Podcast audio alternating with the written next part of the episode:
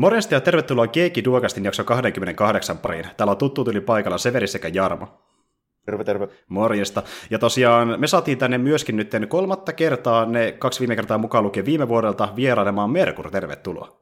Jei, tervehdys, kiitos, kiitos. Morjesta ja hyvää uutta vuotta kaikille. Tosiaan niin ensimmäinen vuoden jakso on tässä ainakin meidän osalta ja äh, Merkarikin on päässyt jo vetämään ilmeisesti kaksi tai kolme striimiä tänä vuonna, pitääkö paikkansa? Kyllä me pari, se on, se on neljäs päivä kun kuvataan, niin kyllä se pari striimiä mahtuu tälle vuodelle. vuodelle joo. joo. Hyvää uutta vuotta kaikille, että herroille kanssa täällä. Joo, joo. Kiitos, kiitos. Joo, ja... Tuossa kävikin, kävikin iltapäivällä vähän kytsimässä sun Death Strandingin pelailua. Vähän katsottiin, kun laatikoita, laatikoita vietiin.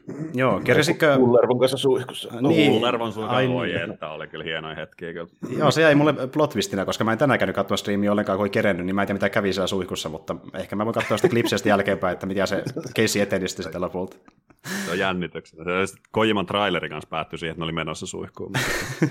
Pakko ostaa, ostaa peliä, että tietää, miten päättyy. Joo, kyllä. Tota, onko se kerennyt vielä ressuusvirhunata tänä vuonna, vai onko ollut vain Descendingin pelkästään? Tänä vuonna mä en ole tainnut kerätä vielä, vielä tota noin, Resident Evilin juoksemaan yhtään. Pitäisi jossain vaiheessa ottaa, kun tässä tosiaan sen pienenä ilmoitusluontoisena asiana, että tuossa maaliskuussa olisi sitten tosiaan tuo Finrans, ja sinne olisi tarkoitus, eli suomalainen speedrun-eventti Jyväskylässä niin sinne olisi tarkoitus itse ilmoittautua kanssa ensimmäistä kertaa niin kuin live-yleisön edessä.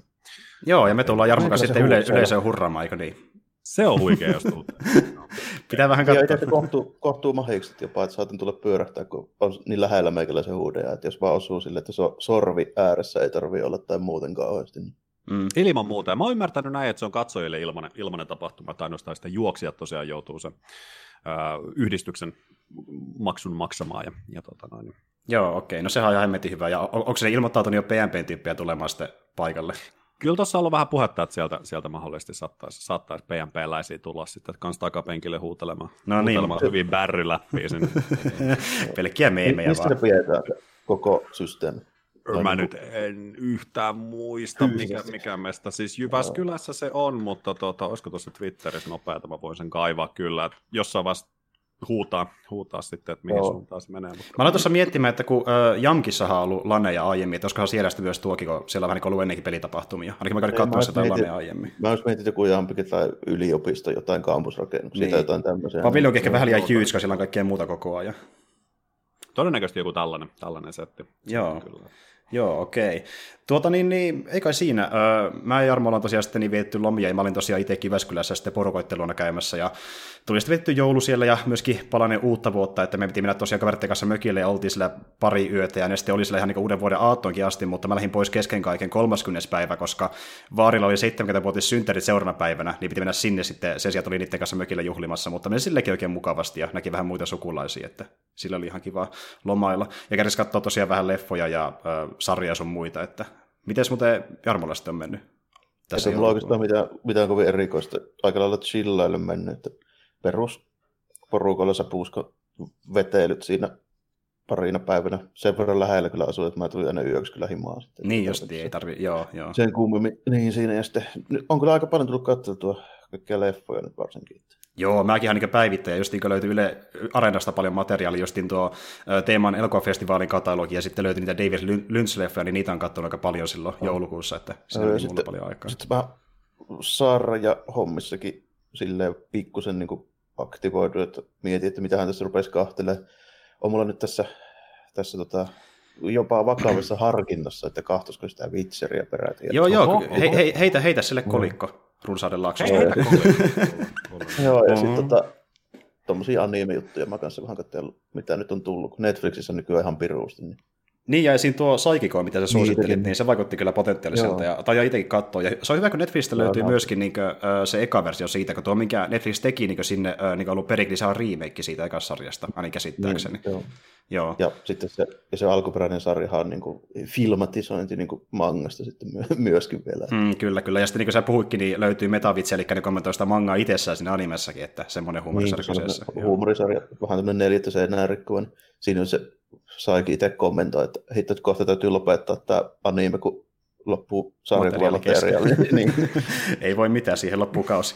Mutta joo, tuota, itse asiassa niin me mennään vähän syvemminkin tuohon edelliseen vuoteen sillä tavalla, että niin me oli tällä kertaa tarkoitus tehdä niin jokaisen kaksi listaa. Ja ensimmäinen listaus on tosiaan semmoinen, mikä tehtiin myöskin viime vuoden alussa Joakimin kanssa, että me kerrotaan, mikä on meidän top 5 vuodelta 2015, 2019. Eli niin tuota, lista on tosiaan meidän mielestä parhaimmat nimikkeet siltä vuodelta, ja kriteerinä on justiin se, että ne voi olla oikeastaan melkein mitä tahansa formaattia, että voi olla justiin sarjista, kirjaa, leffaa, videopeliä tai sarjaa vaikkapa. Ihan riippuen siitä, että mikä on omasta mielestään vaikuttavimpia. Ja siis tokihan tuossa tehdään aika paljon pois sen takia, että meillä on tosi monta eri äh, for- formaattia mukana, mutta sitten taas tuossa me puhutaan noista kaikista vähän niin kuin silloin tällöin, niin kaikki kannattaa ottaa mukaan senkin takia. Ja sitten taas ei piti tehdä erikseen niin jotain sarjalistaa tai leffalistaa ja pelilistaa, kun se menee liikaa aikaa, niin meillä on kaikki mukana top 5. Että se saattaa olla aika hankalaa tehdä tavallaan, kun on niin paljon valinnanvaraa, ainakin Jarmo väitti niin, mutta kaikki sai kuitenkin aikaa sen lista, että Joo, ja otin sitten semmoisen asenteen, että tässä nyt on sitten niin kuin viime vuoden mieleen jäävimmät, niin sanotusti. Joo, joo, voi sanoa itsekin, ja jokainen ehkä vähän eri syistä kuitenkin. Ja tota niin, niin tuossa just niin puhuttiinkin äsken siitä, että äh, ainakin mulla ja esim. Merkurilla niin listalla ei välttämättä ole ihan niin paljon pelejä kuitenkaan, että enemmän sitä vähän muuta osastoa. Joo, kyllä sieltä sen verran kova, kovaa tykytys tuli leffaa sarjapuolella kanssa kyllä niin kuin viime vuoden aikana, että, että vaikka ihan jees pelivuosi oli kanssa, mutta kyllä sieltä kans näin kova pelaajakin sai sinne elokuvia sarjoja tuonne listalle. Mm. Ja niitä sitä kerkes katsoa, kun taas pelit on vähän pidempiä, niin ne jää sitten kesken. No, että, niin, niin, niin, niin, niin. uudet, uudet pelit on nykyään vähän semmoisia, että jos nyt ei ole sitten niin kuin joku tämmöinen indie tai joku tietyn genren peli, niin kyllä nuo tommoset niin iso rahna AAA-pläjäykset, niin kyllä ne on niin pirun pitkiä nykyään, mm. että ei saakeli. Ja niitä montaa kyllä vuoteen kerkeä pelaa. Ei, se on, se on joo, kyllä. Sitten oikeasti kun joku tulee, tulee joku tota noin, niin tämä on vaan 10 tai 12 tunnin peli, niin sä oot vaan sille, että luojan kiitos. Mm, oikeasti mm, voi jopa pelata läpikin. Niin kuin, että. Joo, ja nykyään kun e- ennen saattaa olla silleen, että jos on vaikka nuorempana joku pitkä peli, niin se pelasi, pelasi ehkä ns. Niin kertaistumalla läpi, koska niin kuin, niin, no, ei ole ehkä muuta pelattavaa, ja se oli niin hemmetin hyvä olla, että haluaisin tässä sen kerran läpi, mutta nykyään on taas silleen sitten, että niin kuin, jos pelataan pidempää peliä, kuten vaikka mulla on Death kesken tällä hetkellä, niin mä oon väliin pelannut pari pienempää peliä niin vaihteluvuosi, että saa jotain muutakin pelattua, koska mulla oli kuitenkin monta kuukautta se pelin läpäisemiseen, kun on muutakin tekemistä, niin saisi vähän jotain siihen väliin muutakin sitten. Niin, se on mulla on kanssa sama, että mulla on aina yksi, yksi iso uusi ja sitten siihen joku sivu, sivupeli, joku retropeli tai pienempi peli. Sille, sitä mä nyt olen harrastanut jo monta vuotta. Mm.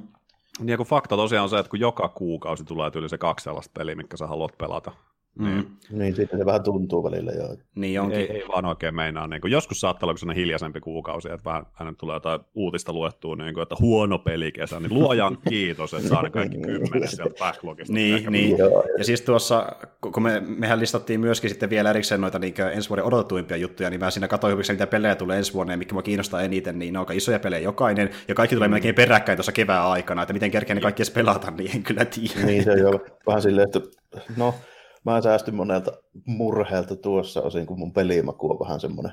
Niin, mä mietin, että sä oot onnekas siinä mielessä. Joo.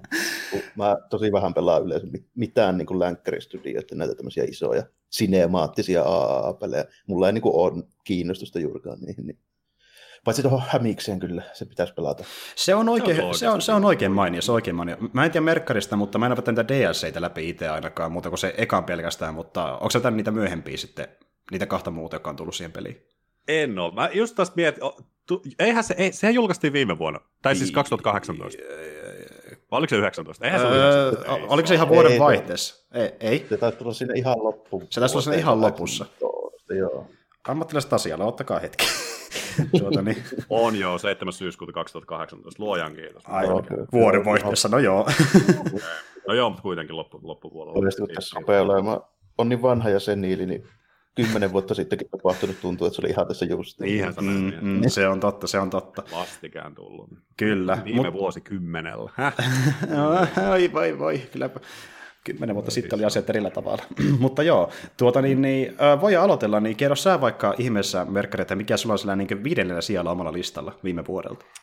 Mulla tota, niin viimeisellä, viimeisellä viidennellä sijalla, mä vähän jouduin käymään tämän kanssa taistelua. Mulla oli pari televisiosarjaa siinä, jotka pompotteli vähän puolia toisiin. Ja toinen näistä oli vähän tämä tuorempi ja toinen oli vähän sitten, sitten ei niin tuoreempi. Mutta tota, noin, niin, valitettavasti Henry käveli noituri, joutui jäämään kuudennelle sijalle.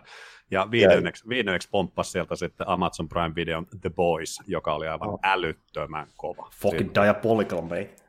se oli kyllä tosi kova. Se oli ylläri, että sä oot kattonut sen. Mä en tiennyt sitä. Että...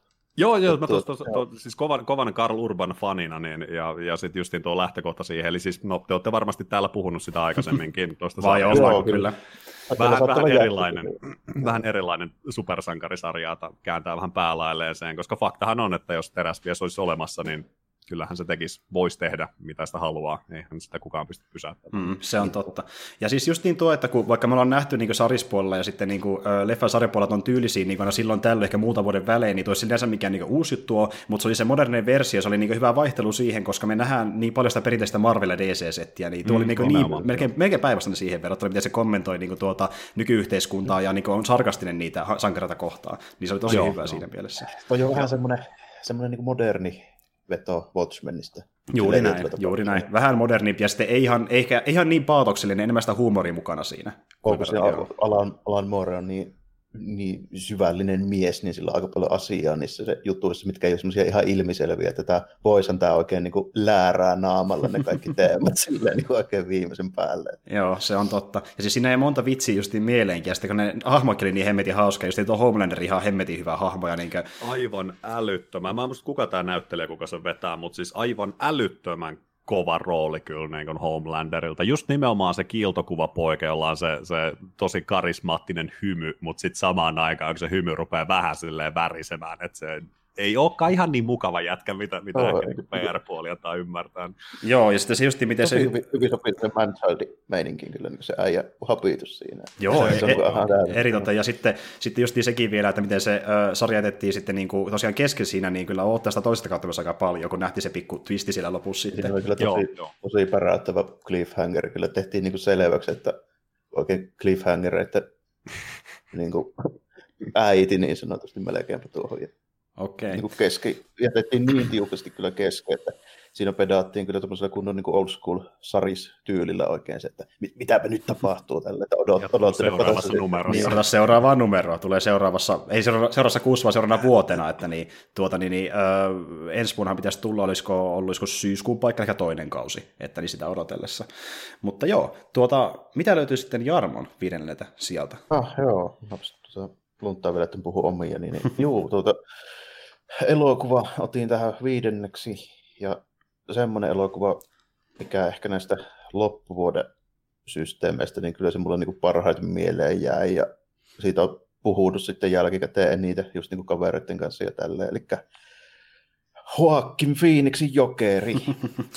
Oi, että. Ja jälleen kerran tosi hyvä vaihtelu sille, mitä ollaan nähty Marvel ja DC-osastolla normaalisti elokuvapuolella. Että niinku, ihan, niinku, just itse Boys ja Jokeri on kummakin semmoisia, mikä niinku mulla pyöri jonkin aikaa listoilla sen takia, että tota, niin, niin, ne oli just semmoista, että tykkää katsoa supersankarin materiaalia melkein mitä tahansa, kun on niin sen genren fani, mutta sitten kun saa sitä vaihtelua, niin se on kyllä niin virkistävä oikeasti. Ja Jokeri oli just semmoinen niin kiva piristys siihen, mitä näki vaikka, vaikka alkuvuodesta jonkun Endgamein muodossa. Että niin ihan erilainen. Kyllä, joo, aivan, aivan aivan niin kuin tyystin päinvastainen elokuva. Mm. Ja se kuin kaikin puoli.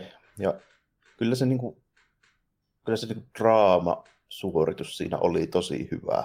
Et tota, mä just mietin hyviä, hyviä niin kuin hahmovetoisia leffoja, no vaikka Once Upon a Time in Hollywood, joka siis tippui tästä niin kuin viimeiseltä sieltä leffapuolella, mm. niin, niin olihan siinäkin kova, kovat roolisuoritukset ja näin poispäin.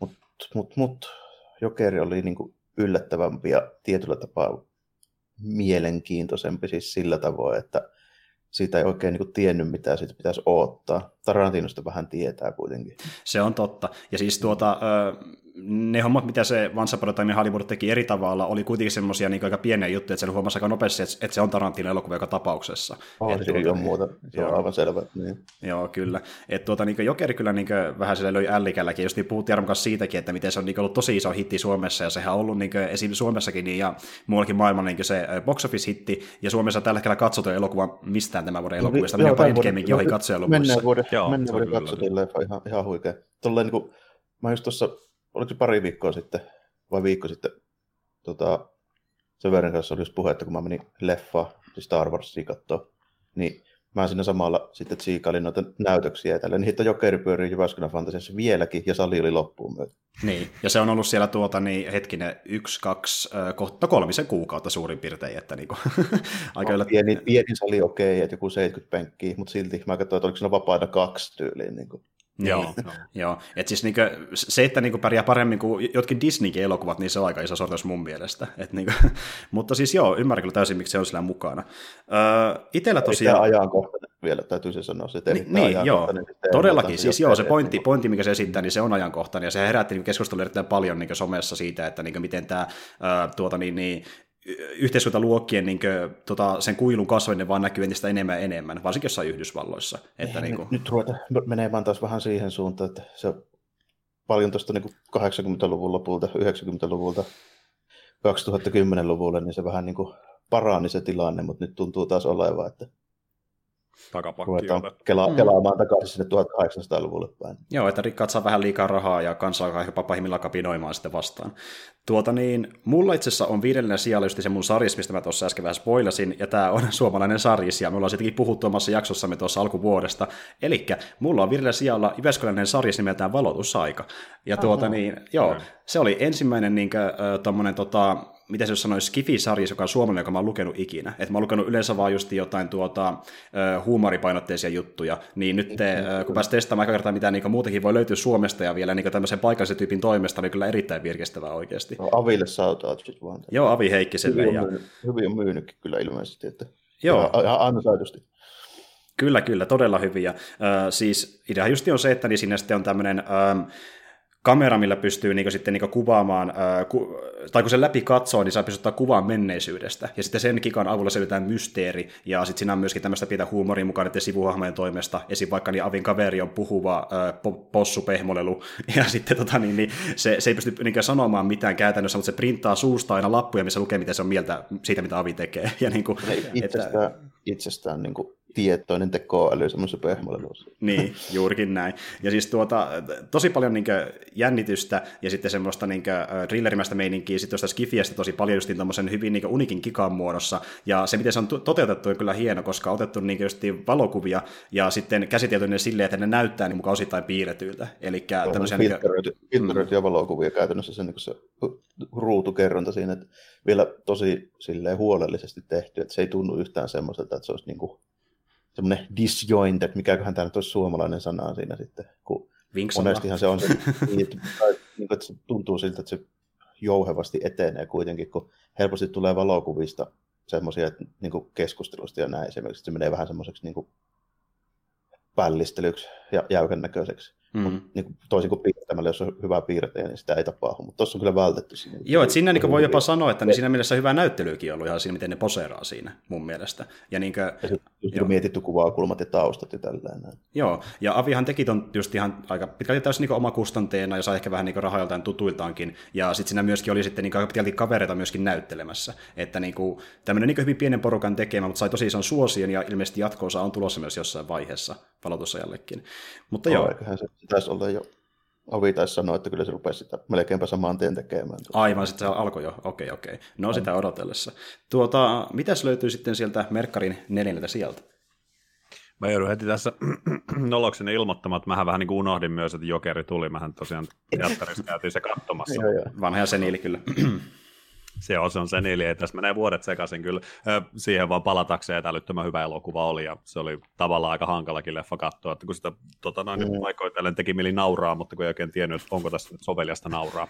niin, niin. Jokerin nausun puolesta. joo, joo. Se, se, oli tosi, tosi huikea ja, ja Phoenixilta huikea roolisuoritus, mutta meikäläisen neljällä, se on siellä jossain tota, noin, Jokeri kanssa kuuluista ne jonnekin, mutta se ei ole, mutta ne, mun neljännellä siellä löytyy sitä lisää TV-sarjaa, tämäkin oli vähän sellainen, että mä muistin tämän eilen, että tämähän tuli kanssa tänä vuonna, ja tota HBO Chernobyl, joka, joka mm. kolahti itseä todella kovasti. Mä en tiedä, onko, onko herra kattonut. Tää, mulla on se Blu-ray tuossa niinku oottelemassa. Että... Mulla se on backlogissa itsellä vielä ottamassa. Se, se on tota noin, niin, mitä mä oon sitten jälkikäteen vähän niin kuin kuullut, kuullut eri podcasteissa kanssa sitten puhetta, niin, kuin, niin se on totta kai tietyllä tapaa dramatisoitu, koska kyseessä on viihdetuote, mutta, mutta tosi, tosi, paljon niin kuin faktapohjaa. Ja tietyt esimerkiksi niin kuin joukkotutkijoita on muutettu yhdeksi henkilöksi ja vähän niin kuin näin päin pois, mutta, mutta aika sille faktapohjalla siinä taidetaan kuitenkin mennä. Ja kyllä se on tosi inhottavaa katsoa sitä. Se on, se on helvetin raskas sarja katsoa, että mitä silloin aikanaan tuolla meidän punaisessa naapurissa hoidettiin. Hoidettiin mm. nämä asiat ja vähän painettiin villasella, että ei siellä mitään ole tapahtunut. Ja oh, samaan kyllä... aikaan tota, äijät sulaa siellä töissä. Jännä tapahtuma siis kaiken puolin niin kuin mun vinkkelistä, kun mä oon niin vanha jätkä, että mä muistan, kun se tapahtui. Joo, joo. joo t- kyllä tuossa itellä, itellä heräili, että joutui, joutui tota noin, niin äitille kanssa soittelemaan, että hei, silloin kun tuolla idässä räjähti, niin vaikuttiko se meillä millään tavalla, niin kuin, että miten sitä uutisoitiin meillä päin ja näin. Kyllä mä muistan, näin. muistan mä olin aika, aika nuori tietenkin, mutta mä muistan sen, että mä olin mummolla niin kuin aina hoidossa, kun tota, porukat oli duunissa niin kuin päivät, kun se asuu silleen suht lähellä. Niin, niin tota, me oltiin Vaajakosken Vaajalasta tulossa niin kuin kaupasta takaspäin niin kuin kämpille. Ja se ilmeisesti tapahtui niin kuin just niihin aikoihin. Ja sit, niin kuin, mä en muista tarkkaan sitä, että miten se meni, mutta mä muistan sen, kun toi mummo sitten sanoo, että tota, joo, että tänään ei sitten lähdetä niin iltapäivällä ulos leikkimään, jotenkin tälleen.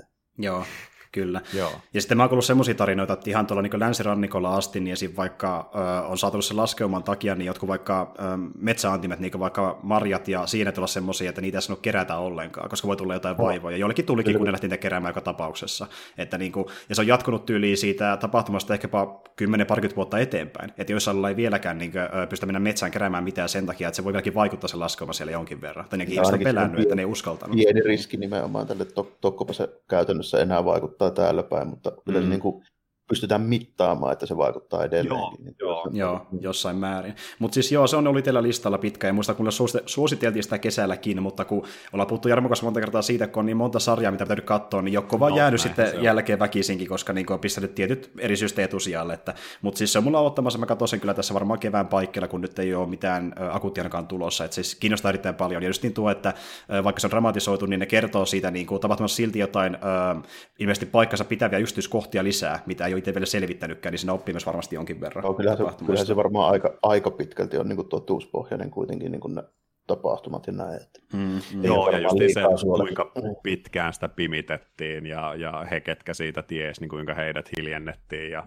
ja tota noin, niin, sit, tot, siinä loppu, viimeisen jakson lopputeksteistä tulee sitten myös sitä ihan niin kuin arkistokuvaa, niin siinä on paljon just ensimmäisten jakson palomiehet, kun ne tuli sitten sairaalan puoliksi sulaneena, niin vaatteet vaan heitettiin kellariin, niin siellä ne on kellarissa edelleen, että se on niin kuin, Oi helvetti. oli ihan niin kuin videokuvaa niistä vaatteista, kun ne on pinottu sinne yhteen kasaan vaan, ja, ja justiin näitä tällaisia, niin kuin, että te nyt joko meette silleen niin kuin muutamaksi vuodeksi armeijan, tai sitten käytte kaksi, kaksi minuuttia, ei kaksi minuuttia, olisi jotain minuutin verran jossain siellä Tsernobylin tehtaan katolla mm. lapioimassa grafiittia ja sen jälkeen niin homma, homma selvisi, että saatte lähteä sitten pois. Joo. Eli jos haluatte oppia, oppia lisää tästä tilanteesta, tästä tapauksesta, niin katsokaa ihmiset tuon sarjan muutkin, jotka on nähnyt sitä vielä.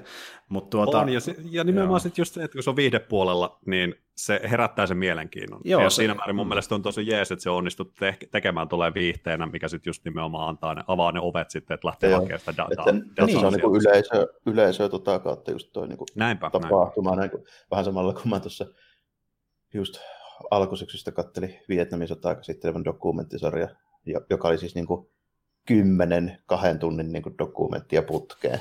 Oliko Netflix? Niin, kyllä se oli, joo, oli muista. Se taitaa olla siellä. Se oli, älyttömän kova. Joo, joo älyttömän hyvä ja oli se kyllä raskas niin kuin katsoa, kun sitä oli niin pitkää, mutta se niin kuin aivan hemmetin hyvää kyllä. Niin kuin, että, se on, tuommoiset niin jutut, niitä harvemmin tulee katsottua muuten kuin jos se tolleen viihteellistä. Että oli mm. yksi harvoista, minkä mä tänä vuonna olen katsonut.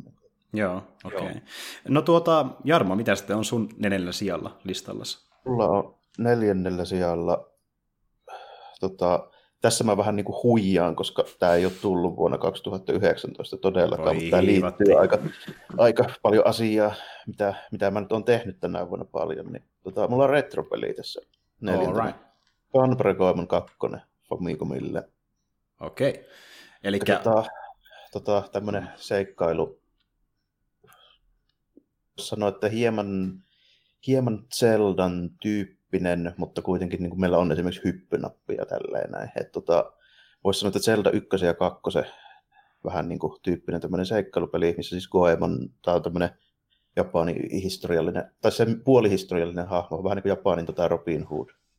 Okei. Okay. Niin 1500-luvun loppupuolella elänyt tämmöinen niin varas, josta sitten myöhemmin on leivottu tämmöinen myyttinen ninja-hahmo ynnä muuta tällainen. Niin, eli se Legend of Mystical Ninja on niin kuin länsimaissa tämän niin kuin super Nintendo-pelin nimi. Hmm. Niin tuota, tuota, tuota, sitten ilmeisesti sille tyypille sitten kävi niin, että se on mun käsittääkseni elää nyt, mutta se, miten se sitten, se tietää, että siitä lähti henki kuitenkin sitten, kun se yritti tota salamurhata tuon Hideyoshi Toyotomi, joka oli siihen aikaan Shogun Japanissa 1570 paikkeilla, niin se tyyppi keitettiin sitten padassa. Oh no. Siitä tempauksesta, kun se Oh jäi God. kiinni. Niin, Aa, joo. se on se kohtalo, mikä, Joo, niin ei, ei halua omalle kohdalle. No ei. Eli milloin tämä oli julkaistu sitten oikeasti? 1989, olisiko jos ihan väärin muista. Katos, juhlavuosi. Nice. No se on ihan hyvä syy kyllä ottaa siihen mukaan. No, on siis sen takia kyllä niin Tuota, pyöreitä. Siis sille, sille, sen takia piti ottaa tämä tähän, koska se on siis mikä tahansa peli tänä vuonna pelattuna mittapuulla, niin ehdottomasti yksi parhaista, mitä mä oon pelannut. Siis jos ei oteta mitään ikää huomioon eikä mitään. Mm. Niin kuin, että joo, joo. Mä ymmärrän. aivan mahtava sille, että menee ihan sinne, niin kuin, että ei, ei ole julkaistu länsimaissa missään, mutta tota, mun mielestä niin kuin ihan yhtä hyvä kuin joku Super Mario Bros. 3 tai Mega Man 2. Että, Joo, joo, kyllä, niin kyllä. menee ihan sinne, Joo, että tämä on niin niin kärkeen. joo, tavallaan niin eri, sellainen eräänlainen highlight viime vuodelta. Että niin kuin, Joo. joo, ja sitten joo. tämä liittyy aika paljon siihen, kun tullut tänä vuonna paljon blogailtua noista retropeleistä, just niin kuin viikoittain mm. melkeinpä, niin, niin, niin tuota, tuota siinä on sitten tullut pelattua aika paljonkin tämmöisiä vanhoja, varsinkin Famicomin pelejä, kun niitä on niin halpa hankkiin, niin, joo. Niin tota, toi oli kyllä todennäköisesti jo paras niistä, siellä oli mu- monta muutakin aika hyvää, mutta toi oli paras, mitä mä pelasin tänä vuonna, ja sitten toiseksi paras, tai kolmanneksi paras peli ylipäänsä, mitä mä oon tänä vuonna pelannut. Okei, kuulostaa kovalta. Joo. No tuota, tuleeko sitten se toinen mukaan tässä listalla vielä? Ja se Edes. tulee. Okei, Joo. hyvä. Joo, se ei ole kuitenkaan niin vanha, että sitten voi ottaa. Ei se on tullut tänä vuonna. No niin, selvä homma, okei.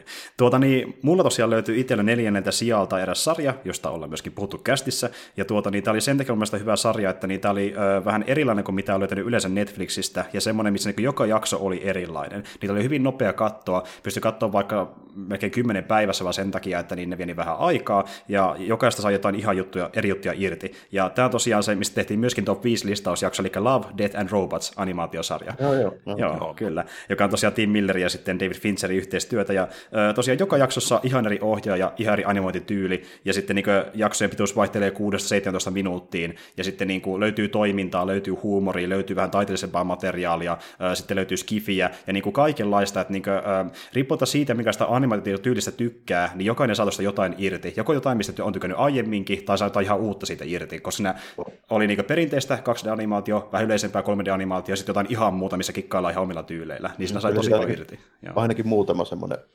miellyttävä löytyy niin kuin, riippumatta siitä, että kuka sitä katsoo. Mm. Että- Nimenomaan. Ja sitten tuokin justiin, että niin, äh, sitä löytyy eri, eri genrejä, että niin, vaikka tykkäisi enemmän niin action-animesta niin, tai skifi-animesta, niin siihen ne painottaa siihen kuitenkin kaikkein eniten. Robots nimi kuitenkin löytyy sieltä, mutta niin sitten on vähän niin kuin sitä, että tuodaan pikkasen huumorin mukaan, sitten on vähän enemmän fantasiaa ja kauhumateriaalia yhdistettynä, ja sitten on sitä vähän taiteellisempaa, niin kuin vaikka tämä äh, Shima Blue-jakso, joka oli mm. yksi parhaimmista edelleen mun mielestä.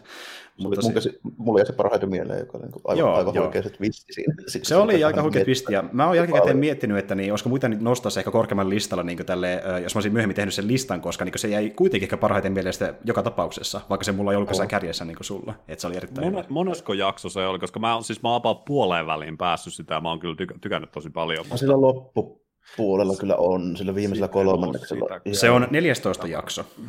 En ole sitä kyllä. Okay, mä, joo. olisiko, missä mehän, joo, varmaan alle kymppiä johonkin. Joo, tosiaan jaksojen kah- 18 siinä sarjassa, että niin. Oh, Joo, ja ö, to, to, toka kausi on tulossa myöskin, että niin se tulee ilmeisesti joskus tässä myöskin ehkä kevään paikkeilla luulisin, koska tuohan tuli tosiaan niin viime vuoden ö, maaliskuussa. Ö, ja kyllä tuun katsomaan ehdottomasti seuraavakin kauden, ja mä toivon, että ne ottaa siihen niin taas täysin uusia tekijöitä mukaan. Eli se, niin se säilyisi edelleenkin tämä ö, Tim Miller, joka on niin se ö, koko homman luoja, ja se vähän niin hommaa sen ö, tekijätiimin siihen taustalle. Sitten on David Fincher, joka on tuottajana, mutta sitten niin ne itse animaatioiden ohjaajat ja niin animoijat on niin ihan eri ihmisiä joka ikinen kerta. Ja mä toivon, että ne taas ottaa niin uutta porukkaa sinne.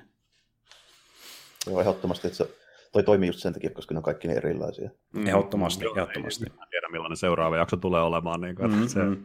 Ja sen takia tuossa justiin on jokaisella varmasti jotain, mitä ne saa irti siitä, ja niin sen takia suosittelen tsekkaamaan edes niin kuin pari satudesta jaksoa, jos ei kaikkia katso, koska kuitenkin niissä ei ole mitään tarinaa, mikä jatkuu toisesta jaksosta toiseen, vaan aina kun uusi tarina, ne pystyy katsoa ihan missä järjestyksessäkin haluaa. Ja tuota, niin me puhuttiin siitäkin Jarmon kanssa aiemmin, että ö, mä en ole varmaksi vaan Jenkeissä, vaan se myöskin Euroopassa, mutta hän teki semmoisen kokeilun tuon ö, Love, Dead and Robotsin kanssa, että niin kuin, teki sille neljä eri järjestystä, missä ne jaksot näkyy sulle, ja ne, se järjestys tulee sulle sen perusteella, mitä sä oot ennen katsonut Netflixissä. Eli kaikilla, ne ei ole samassa järjestyksessä edes ne jaksot siellä Netflixissä. Et tuota, niin, se oli myös jännä kokeilu. Ja, joo, joo. Ja jos ne leikkii onko vielä enemmänkin, niin äh, onko ne kiinnostavaa nähdä, mitä siitä seuraa. Mutta joo, tuota niin, me mennään seuraavaksi sitten top kolmeen jo, eli mitä löytyy Merkkarin top kolmos sieltä?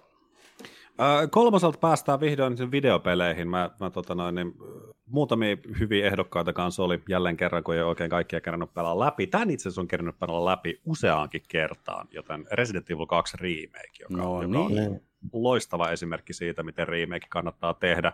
Vaikkakaan Marvin ei ole kakkuhuoneessa, niin kuin se alkuperäisessä kakkosessa onkin, että se löytyy aulasta, se on vähän iso pettymys kyllä. God damn it. Mutta tota, ei sentään, tosi, tosi huikea, huikea videopeli visuaalisesti kuin sitten niin kuin ihan gameplayn osalta. Ja Toki siinä on muutamia sellaisia asioita niin kuin peleissä aina, mikä sitten vähän, vähän nakertaa, että mä en vieläkään mm. ole ihan sinuit kaikkien niiden animaatio, animaatioiden kanssa, miten ne pikkasen ehkä huijaa siinä, että kesken loopin vihollinen saakin susta kiinni, vaikka sillä on animaatio menossa ihan eri suuntaan, mutta koska se peli toimii näin, niin, mm. niin sillä sitten mennään. Joo. Se on kaikki, kaikille sama ja kyllä niitä sitten oppii aina manipuloimaan. Ja se on mulla itsellä myös ollut seuraavana speedrun-projektina, että nyt no se niin. Jopa, pariin tuntiin pääsee skenaarioon juoksemaan. Toki 46 minuuttia taitaa olla maailmanennätys, että vielä ollaan kaukana siitä, okay. mutta, mutta pikkuhiljaa, pikkuhiljaa. Se on ollut, sitä on ollut tosi hauska pelata ja mun mielestä just nimenomaan, niin kuin mikä Resident Evilissa on ollut, ollut sellainen vahva itsellä, itsellä, että niitä on hauska pelata ja niihin ei kyllästy. Niin hmm. Tämä, tämä mun mielestä ei ole, ei ole tappanut sitä henkeä siitä ollenkaan, mitä alkuperäisestä kakkoista löytyy kanssa. Että se on uskollinen sille, mutta se uskaltaa tehdä myös omia juttuja ja, ja tota, no, niin tosi, tosi loistava riimekin. Mutta jos lähtee pelaamaan vaikka e- eka kertaa Ressu kakkosta, niin suositteletko sä niin hyppäämään suoraan tähän vai pelaamaan sen alkuperäisen kuitenkin? Onko tämä niin, niin paljon erilainen kuitenkin? Siellä Mä suosittelen pelaamaan suoraan sitä uutta, jos ei ole tottunut Pleikkari ykköspeleihin, se tuntuu aivan karveelta nykyään. Niin. Joo, koska siis mä oon itse vähän samaa mieltä, että niin kun, ainut ehkä, siis Resident Evil 1 ja 2 alkuperäiset mun mielestä on tänä päivänä täysin playable, jos sä pystyt handlaamaan esim. tar- tankkikontrolli. Oh, kyllä, kyllä. Mun mielestä niin pe- peleinä itsessään on kai edelleen viihdyttäviä ja hauskoja. Mm. Ja, ja itse näin jonkunnäköisenä konkarina kyllä mä, niin kuin R2 alkuperäinen on aina alkuperäinen, se on helvetin hyvä peli. Mutta uudelle pelaajalle niin ehdottomasti tämä sä pystyt sen y- kakkosen alkuperäisen kokemaan vähän niin kuin tämän kautta myös, että oh, ei tämä niin paljon uutta, uutta tee. Niin, mä olisin samaa mieltä tosta, ja kun meikäläinenkin on tämmöinen tyyppi, että mä oon niin tottunut niihin tiettyihin niin kuin kankeuksiin ja semmoisiin mm, kusisuuksiin, mitä tulee niin kuin vanhoissa peleissä. Mutta kyllä mä niin kuin näen sen, että jos, jos lähtee niin kuin kylmiltä joku tämmöinen uusiin peleihin tottunut, niin ei se niin kuin pysty enää niitä oikein pelaamaan. Ei joo, niin ei, se, ei Niin. Mm, joo. Sitä mäkin tässä vähän niin pelotellut itselleni, että pystynkö mä hyppään niihin ekoihin, koska mä en tosiaan itse ikinä läpäissyt yhtään ressupeliä. Ja on miettinyt että pitäisikö niin hypätä niihin ekoihin vai näihin uudempiin, mutta just niin itse on vähän semmoista sukupolvea, että on niin pelannut lapsena enemmän vaikka Pleikka kakkosella kuin ykkösellä. Niin enemmän tottunut siihen niin kuin, uh, tattikontrolliin, kun sieltä käyttää tankkikontrollia. Niin no, sitten mä sitä vähän miettinytkin, että okei, siihen tottuu. Mä pelannut kuitenkin joitain pelejä tankkikontrollilla, mä en ole kuitenkaan ihan niin zoomeri, mutta tuota, niin, niin se just, että onko se sitten liian iso pala purtavaksi, niin se saattaisi ehkä olla mulle luultavasti, kun mulla on sitä niin tatsia noista peleistä niin historiassa kyllä se, kyllä se voi olla, ja sitten meikäläinenkin on semmoinen tyyppi, että tota, mä niin Resident Evil-pelit, niin mua aina niin kiinnostaa, ja mä kyllä tykkään niin kuin, periaatteisella tasolla siitä sarjasta niin paljonkin, ja mutta sitten niin loppujen lopuksi kuitenkin niin mä oon pelannut läpi vaan ne kolme ekaa PS1 Resident Evil. joo, joo, okei. Okay. Mulla on vähän, vähän sama omalla tavalla, että mä, mä oon älytön Resident Evil-fani, mutta sitten siellä on paljon sellaisia Resident Evileitä, mitä mä en välttämättä ehkä haluakaan pelata tai oikein tykkään, mutta siis ykkönen, kakkonen on tosi loistava. Kolmosta mä esimerkiksi en oo itse pelannut, ja mun mielestä kolmoses Mä en osaa oikein selittää sitä. Kyllähän kaikki Resident Evilit aina lähtee käsistään, niistä rupeaa tulee oh. hirveästi. Niin, niin. Mutta kun kolmonen on vähän sellainen, että jos Resident Evil ykkösessä se joudut, joudut kadulle siellä on yksi ovi, se on lukossa, ja siksi käännät selkään, niin sulla on yksi zombi siinä edessä. Niin Resident Evil 3 niitä zombeja on 40. Sun takia, että se jotenkin lähtee niin käsittää. Sitten sieltä tulee mato jostain maan alta, ja sitten siellä on vielä se Nemesis Singon kanssa. Joo, se, ja näin. Niin se mies hiostaa vielä koko Joo, se hiostaa ihan helvetisti kyllä siinä. Eli, eli, eli, eli se action-puoli niin kasvaa suunnattomasti kakkosta kolmosen mentäessä. Ainakin se kasvaa. Totta kai siellä tulee myös pelimekaniikkoja sitten, mikä niin auttaa sua siinä, siinä seteissä, että sä et ykkösen kontrolleilla tai gameplaylla tarvitse pelata niitä 40 zombia vastaan, että siihen omat työkalut sitten kolmosessa. Niin, niin, kyllä, kyllä, joo, ja sitten sinne saa pyssyjä vähän muutenkin kuin pistooli ja viisi niin, no, niin, no, niin. Näin, näin, Joo, ja niinhän se Capcomi kertokin, että nyt kun ne tekee Torressa kolmosen remake, niin ne myös siinä vähän niin kuin tavallaan tekee sen, sen uh, vanhan hengessä, että niin kuin se on myöskin tätä uutta Ressu 2 verrattuna niin paljon action painotteisempi. Eli se ei ole mm. niin sillä, että ne tekee vaan Ressu 2 kolmosen skinillä, vaan sekin on nyt paljon enemmän actionia kuin tuo kakkosenkin remake. Että sille historia toistaa itseään. Mutta tuota niin, niin esim. sä just niin et ole niin paljon pelannut sitä kuitenkin kolmosta verrattuna ykkösen ja kakkosen, ja aiotko sä sitten itse ostaa tuon kolmosen remake kuitenkin jossain vaiheessa? Kyllä se varmaan, kyllä se tulee ostettua, ja kyllä mä suoraan voin sanoa, että kyllä se pelottaa niin kuin Resident Evil 2, siis tuo RE Engine, mitä ne Seiskaan käytti, mikä nyt on tuossa kakkosessa, on aivan älyttömän hyvä moottori. Se on tosi hyvän näköinen moottori, ja mua vaan kuumottaa, niin kuin jos ottaa Resident Evil 2 Mr. X ja sitten korvataan sen Nemesiksellä, niin mä en oh, no. Siinä on potentiaalia, sanotaan näin, siinä on potentiaalia. Siinä on ihan liikaa potentiaalia kyllä. Mm. Stars kuuluu jatkuvasti jostain. ja minikani laulaa. Tuota niin, Öö, mitä sitten löytyy sieltä Jarmon top kolme sieltä? Minäpäs, minäpäs lunttaan tuosta nopeasti lista. Kyllä, kyllä.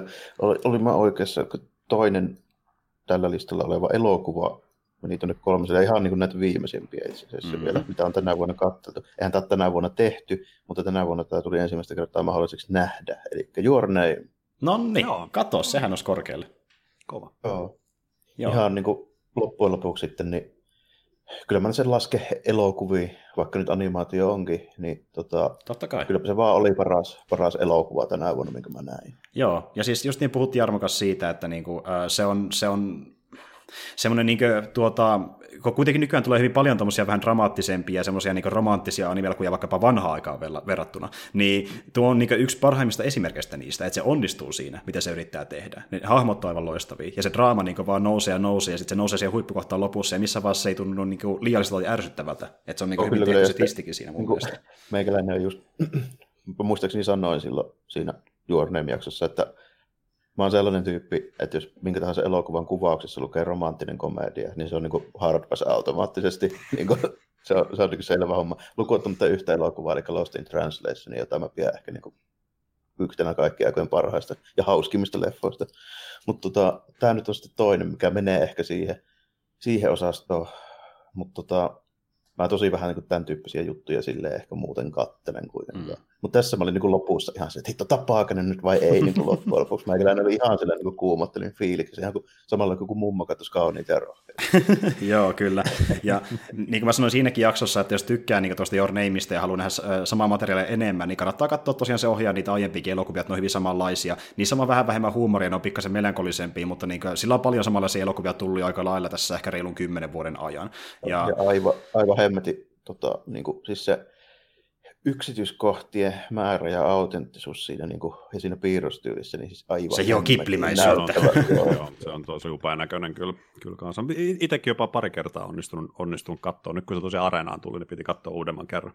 Joo. Uudemman kerran sitten, ja se, se on kyllä ja Leger, en mä nyt niin, sekin on myös yhtä hyvin, olisi voinut meikäläisen listalla löytyy. Mm, mm, kyllä, kyllä. Se on to, tosi upea teos kyllä. Mä, mä, muistaakseni, joo, mä muistaakseni just tämmöisen, niin kuin, no ylipäätään niin japsi-historia intoilijana, niin mä olin silloin siinä alkuvaiheessa jo ihan täysin messissä, kun mä huomasin, kun ne teki sitä niin kuin temppelisakkeen tytöt silleen, niin kuin samalla menetelmällä, kun se oikeasti tehdään. Ja Joo. Sit, niin kuin, se niin yksityiskohtaisesti kuvattu, että se on just semmoinen mm. samalla, miten ne teki 2000 vuotta sitten sitä vielä. Niin. Joo, kyllä, kyllä. Ja mä olin silleen, että okei, että nyt, nyt mä oon niin kuin messissä, että tässä nyt tehdään, tehdään kunnolla niin nämä jutut. Joo, siinä on niin paljon tam- joo, joo, yksityiskohtia, ja sitten just niin ne vetää vertauksia myös siihen tuota vuoden 2011 tsunamiin ja siihen onnettomuuteen. Ihan niin, niin siinä, että miten, miten näyttää se onnettomuuden siellä kylässä, ja että se on niin hyvin saman näköinen, kuin se oli oikeassa elämässä siellä niin kuin tsunami tuli silloin aikoina Japaniin. Niin se, niin kuin, siinä on paljon tämmöisiä hienoja referenssejä, just sekin, että kun ton tason niin kuin, yksityiskohtien määrää on nähnyt yleensä lähinnä jossakin Ghibli-elokuvissa, niin se oli siinä mielessä ihan huikea katto ihan visuaalisestikin. Ja niin kuin puhuttiin siitä, että moni on nyt halunnut tehdä sitä siitä ohjaajasta, niin kuin, että hän on nyt sitten se uusi Miyazaki, mutta niin kuin, se on vähän turha iso kruunuselle kuitenkin mun mielestä, että ei semmoista pysty tulla missään vaiheessa. Ei sitä kukaan halua, ei sitä halua kukaan olla halua, enää just, uusia. ei, ei, ei, ei, missään nimessä. Mutta joo. Mut tos, tossa täytyy tosiaan Jarmoa kyllä kompata, että oli ihan sama leffan loppuun asti silleen niin kuin, ihan, ihan silleen puoli, puoli persettä jo penkistä nousseena, tapaako ne koskaan, näkeekö ne toisiaan? Mm-hmm. Sama fiilis kyllä itselläkin oli joo. Ja sitten kun ne tapaa, niin se oli sellainen, kunnon hymy tuli kyllä naamalle sen jälkeen. Joo, se oli, se oli ehdoton, kyllä. Ehdoton, kyllä. Ehdottomasti. Mutta joo, äh, mulla top kolmassa löytyy semmoinen sarja, jossa niinku on erittäin paljon niinku tämmöistä vähän äh, ehkä fantasiamaistakin aspektia. Siinä on politiikkaa, siinä on vähän huumoria, siinä on petturuutta ja sitten siinä myöskin niinku tulee toiminta erittäin paljon ja on erittäin vahvia hahmosuorituksia, mutta se ei ole Game of Thrones, koska sehän meni ihan perseleen viime vuonna, sitä ei puhuta ollenkaan, vaan se on korealainen sarja nimeltä Kingdom, joka oli paljon parempi kuin Game of Thrones mun Oi, mielestä. oi, oi. Oi, Kingdom. Kyllä. Tosi, tosi kova veto.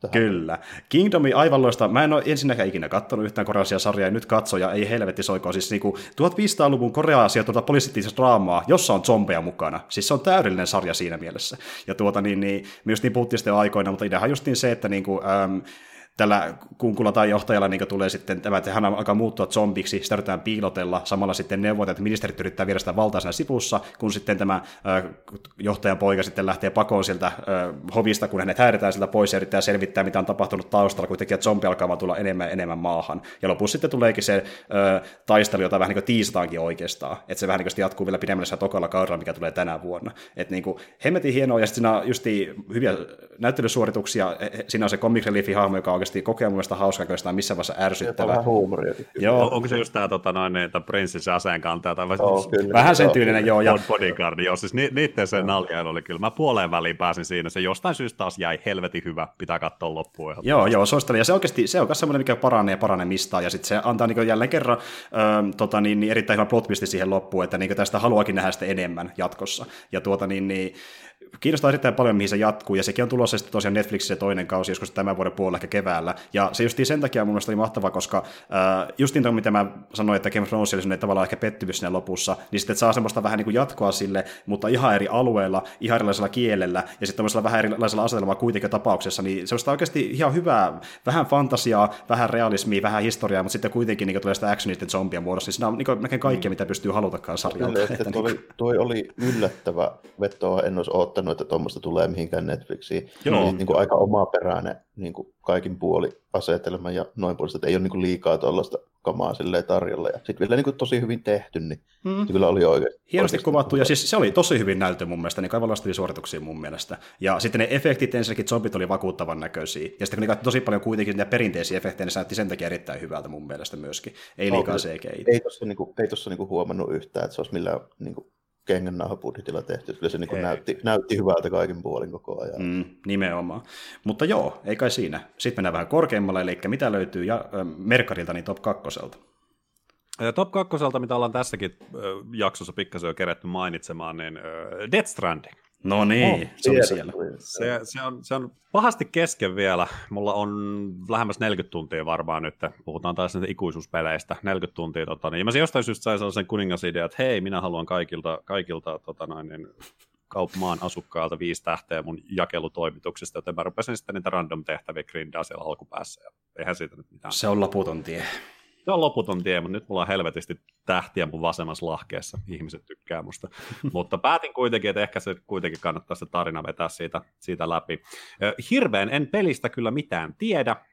Se on Kojimaa. Siellä on kapselivauvoja, kummituksia, valaita, väärinpäin sateenkaaria, vanhentava vesisade. Kaikkea, mitä tällaiseen perusseikkailupeliin tarvitaan. Eli just silleen, mitä voisi Kojimalta odottaa. Eli Just, niinku, mitä vois se on Kojima- että ei ymmärrä mitään. Ja se, siellä, ei ole, siellä ei ole iso, iso tota noin, julkaisija sitten hirveän niin kuin pysäyttämässä kyseistä kaveria. että editori. hei, niin. voitko vähän rauhoittua niiden kanssa juttuja, mutta Kojima nyt on saanut vähän niin kuin tehdä itteensä, ja on Matt Mikkelseni ja Del Toro ja ketä kaikkea se nyt löytyykään sitten, ja Kaikki kaverit mukana. kaikki kaverit. Ja Kullervo on suihkussa. Kullervo käy suihkussa. Kyllä, kyllä, kyllä, kyllä. Mä kyllä, se on, se on aivan varma, että niinku toi Kojima ja Reedus on kyllä niinku vetässyt joku pari-kolme ekaa kuukautta siitä Death Strandingin tuotannosta, niin vähän sakeenaamaria saunannut ja miettinyt vähän konsepteja ennen kuin kirjoitettu ensimmäistäkään lainia. Niin, tuolta. niin, pari pongihittiä sitten lähtee menemään. ja mä oon myös siitä aika varma, että tänäkään päivänä Reidussa ei vielä tiedä, mihin se on, mihin se on kroppaan äänensä laittanut. Mutta... se on totta, mutta niin kuin, nyt se väittää, että niin kuin Kojima on niin kuin Nero ja yksi parhaimmista ohjaajista ikinä niin kuin peliä elokuvan rintamalla. Joo, joo. Game Awardsissa, kun se oli, kun sai katsellut taas, kun Norman, Norman tuijotteli Kojimaa sieltä niin lapsikarkkikaupassa ilmeellä, ilmeellä, että se on kyllä, kyllä kunnon bromance siellä. Kuten tuossa aikaisemmin kanssa sanottiin, niin se on se viisi minuuttia gameplaytä ja se on samaan aikaan niin kuin paras peli, mitä olet ikinä pelannut ja paskin peli, mitä olet ikinä pelannut. Et se on kyllä melkoista vuoristorataa ja kyllä sieltä sellaisia tiettyjä juttuja näkyy vähän niin kuin läpi.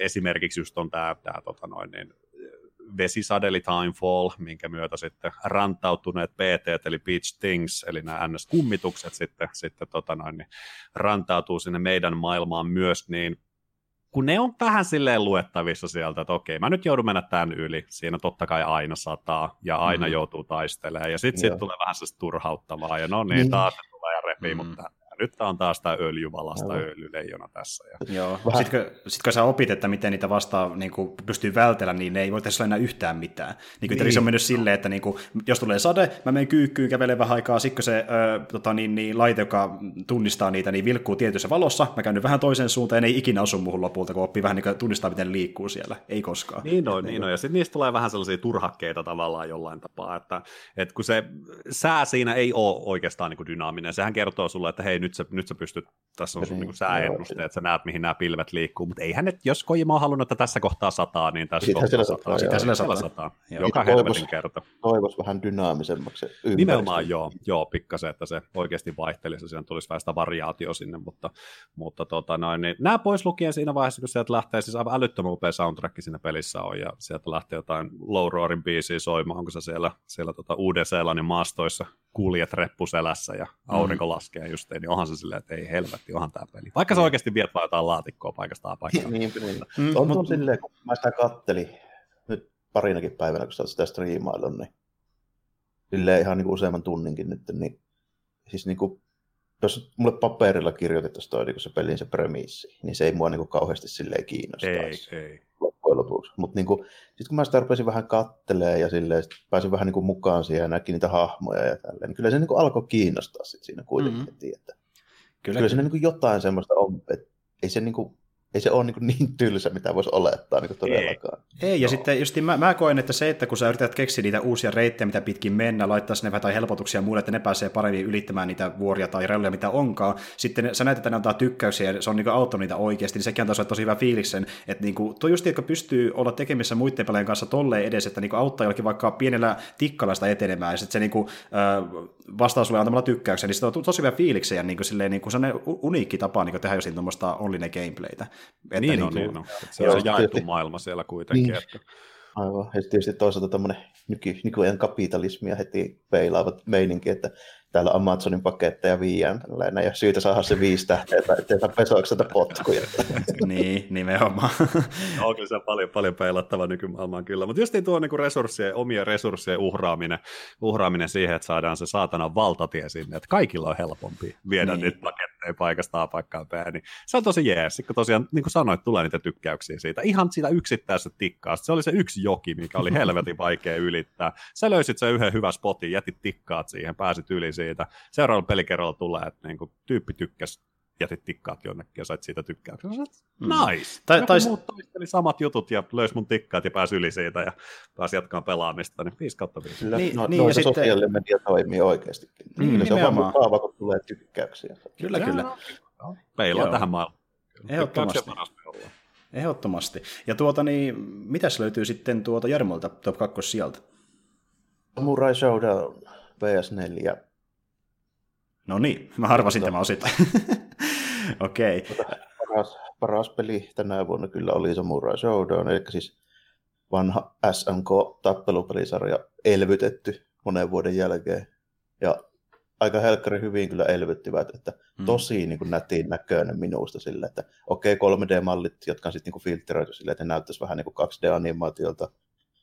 Ja mitä nyt toi esimerkiksi Ark System Works on tehnyt niin kuin näette vaikka Guilty Gear ja Blaze Blue kanssa mm. vähän samalla meiningillä.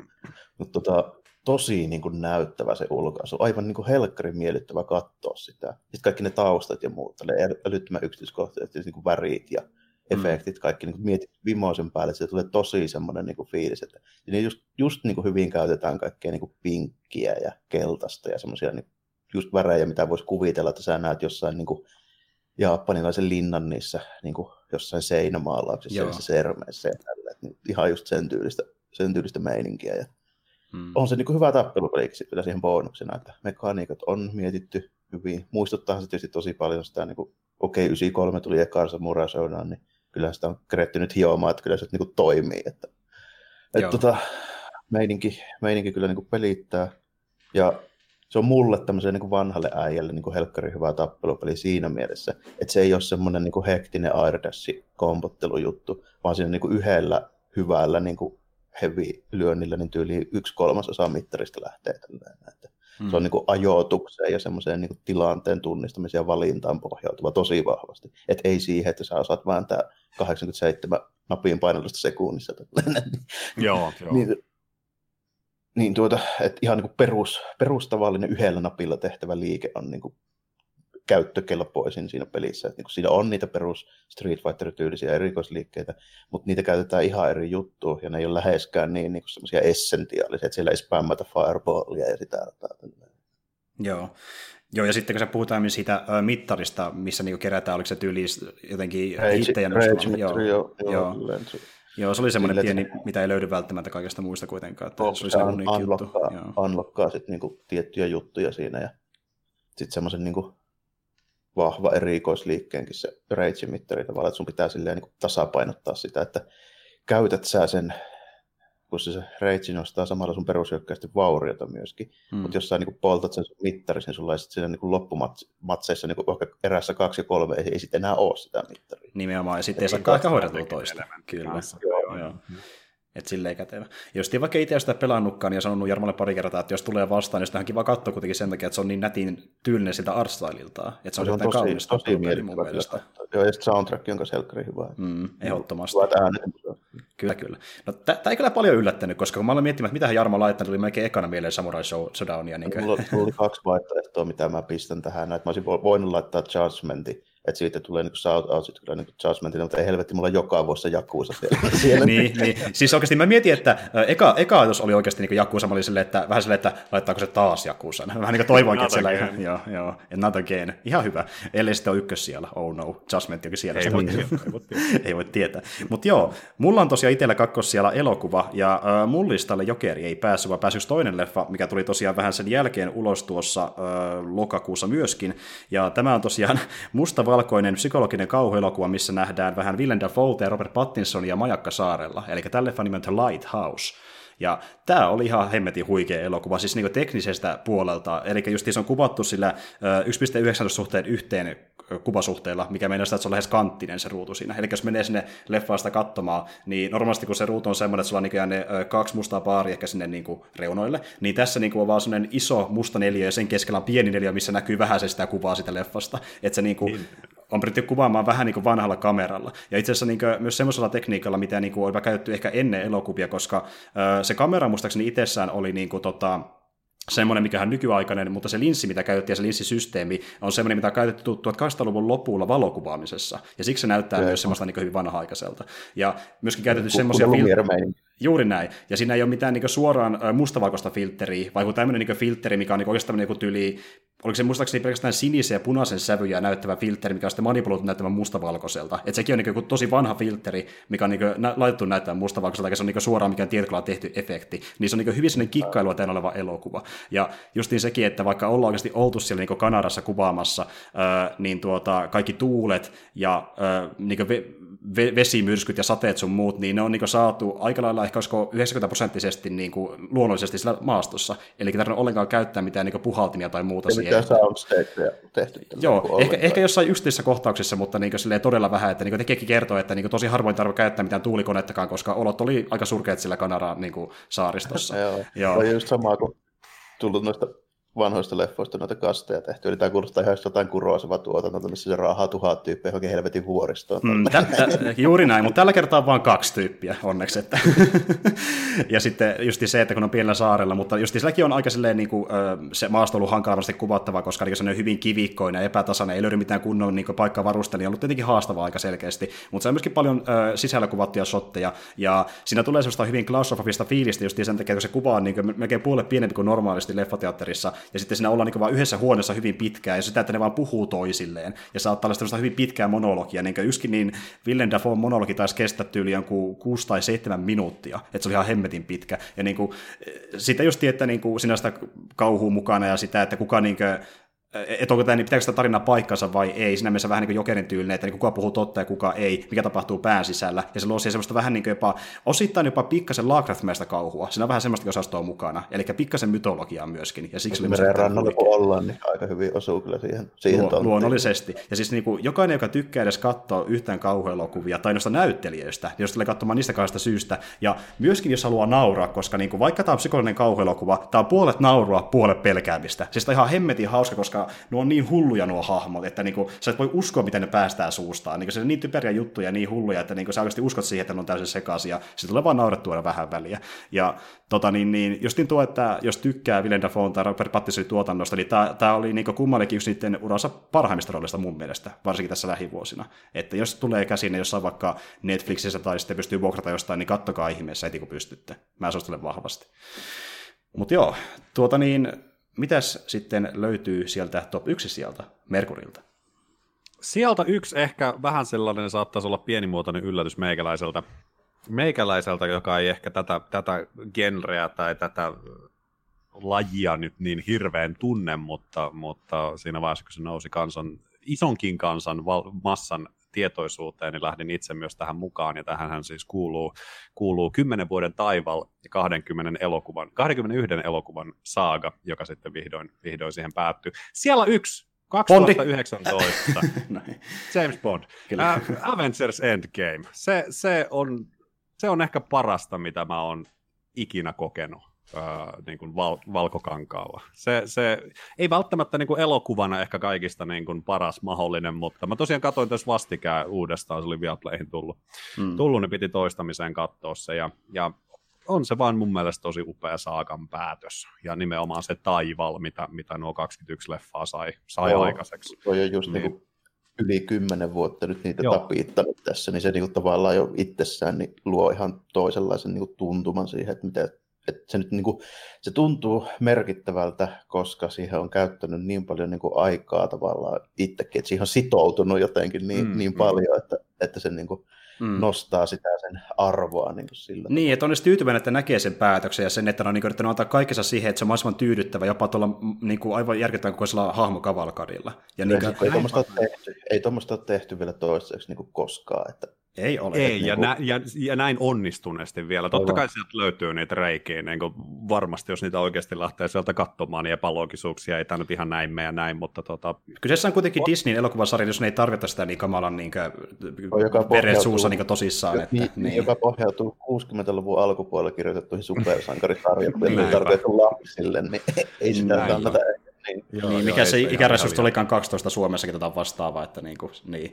Mutta siis joo, on kyllä samaa mieltä siitä, että niin oli huikeaa saada tämä päätöksen, ja silloin mä puhun monta kertaa Jarmolle Kastissakin vaikka kuinka monta kertaa, tiesikö tämä joku pariskunnes kerta, että äh, se, että niin kuin tuli tämmöinen elokuvasarja tuosta aikaan, niin ei sitä osannut arvata Iron Manissa. Ja se on niin huikeaa, että päästiin näin pitkälle. Ei, nimenomaan, nimenomaan tuota, kun katsoit se Iron Manin aikana ja tuli se perään, ne oli silleen, että no, ihan, ihan hyviä leffoja, helvetin siistejä leffoja, mutta sitten kun niinku seitsemän vuotta myöhemmin sä oot silleen, että jaa, nämä kaikki liittyy jollain tavalla yhteen ja tämä vaan jatkuu ja jatkuu ja jatkuu. Ja, ja sitten kun se ei Joo. tällaista toisintaan, kyllähän se face jatkuu edelleen, mutta kun tämä, on kuitenkin eka kerta tavallaan, kun on jotain näin massiivisesti lyöty niin kuin yhteen, yhteen leffaan ja se kaikki päätetty. Et vaikka se mm. tarina ja maailma edelleen jatkuu uusilla, uusilla tyypillä, mutta ei se, ei se tuoleen sama, koska ei, se on niin, jo kerran sitten, koettu. Aivan, niin musta niinku, mä sanoinkohan mä nauhalle sitä vielä, mutta nyt sanonpahan nyt kuitenkin, jos on sanonut niin uudestaan, että mä en ole varma, että tuntuuko musta niin nyt enää siitä, että mun tarvitsisi nähdä juurikaan mitään Marvelin supersankaria. Tää, niin tää, joo, tää, niin. tää. Et esimerkiksi tuo tota, Spider-Manin Far From Home oli mun mielestä hyvä, mutta tota, ei se antanut en... samanlaisia fiiliksiä, ei. Ei, kyllä tämä tavallaan oli se yksi, yksi sellainen päätös, niin kuin, että I'm Aivan. fine. Niin, ja se, tuntuu, joo, ja, ja, se, tunt, niin ja se tuntuu, kyllä se tuntuu edelleen niin hölmöltä, okei, no tarinan suhteen, miten se kirjoitti, niin se oli pakko tapahtua tietenkin Endgamein jälkeen, mutta se tuntuu hölmöltä, että tulee Spider-Manin heti niin Endgamein jälkeen joka tapauksessa. Niin, jos se olisi ollut ennen sitä, se olisi ehkä niin jopa parempi kokemus siinä kyllä, mielessä. Kyllä. Niin. Ja sitten, kyllä se vähän siltä tuntuu, ja sitten mulla tuli tosta just se mieleen, että mulla nyt on kaksi kertaa aikuisiällä on tapahtunut semmoinen elokuvissa, että on onnistuttu toteuttamaan sellaiset jutut, mitä mä oon pitänyt mahottomana. Ensimmäinen kerta oli Lord of the Rings, ja toinen kerta nyt oli sitten niin nämä Marvelin supersankarileffat. Tota, mm mä olin pitkälle sitä mieltä, että joku kapteeni Amerikka tälle, että ei sitä niin pystytä tekemään niin järkevästi. Mä menin ihan samaan aikoina. Live-leffassa tällä, mutta ei, kyllä se pystytään, kun se tehdään sille, että sitä ei niin häpeillä, että jätkä vetää niin lippukalsarit päälle, se vetää ne lippukalsarit päälle, ja silti se on niin kovin jätkä koko niin huoneessa tälle, että kaikki kuuntelee, kun se sanoo, niin se tavallaan toimii se silloin, koska siitä ei tehdä vitsiä, eikä sitä niin tarvitse siitä niin häpeillä, että kaikki supersankarileffat käytännössä ennen tätä niin kuin kun Disney rupesi tekemään niin Marvel-leffoja, niin ne on ollut vähän silleen, että no, kyllä ne supersankarit on aika, aika niin kuin pöljiä, että mm. laitetaan kaikille mustat nahka-asut, että muuten ne ei näytä niin kuin uskottavilta ja mm-hmm. niin kuin sitä rataa. Joo, ja just niin tuo, että niinku, ne vaan miettii, että niin, tämä on niinku maailma, missä on oikeita ihmisiä, ja nyt ne oikeat ihmiset sattuvat olemaan semmoisia, joilla on voimia, että miten ne elää tässä oikeassa maailmassa, mikä on luotu tähän niiden ympärille, että niinku, se just, että ne kohtelee niitä äh, silleen niinku semi realistisesti. Ja niin ne, oh, se, on niin. niin, se on käytännössä Marvelin ideakin tälle, tota, kun supersankarit nyt kun ruvettiin 40-luvulla vääntää, jos niin, tai 39 tuli Action Comicsin Teristä, niin, niin tuota, ne DCn supersankarit, jotka on siis yli 20 vuotta vanhempia kuin Marvelin, niin kuin järjestää, lukottamatta kapua, kapua 40-luvulta kanssa, tuota, mm. niin, niin nehän oli tavallaan vähän niin semmoisia arkkityyppejä tämmöistä niin kuin ikonisista niin kuin hahmoista. Teräsmieshan on niin kuin käytännössä melkein tämmöinen, niin kuin, jos nyt ei jumala-olento, niin ainakin viittavaille. Ja sitten se on tosi semmoinen ikoninen, tavallaan tämmöinen justiinsa niin kuin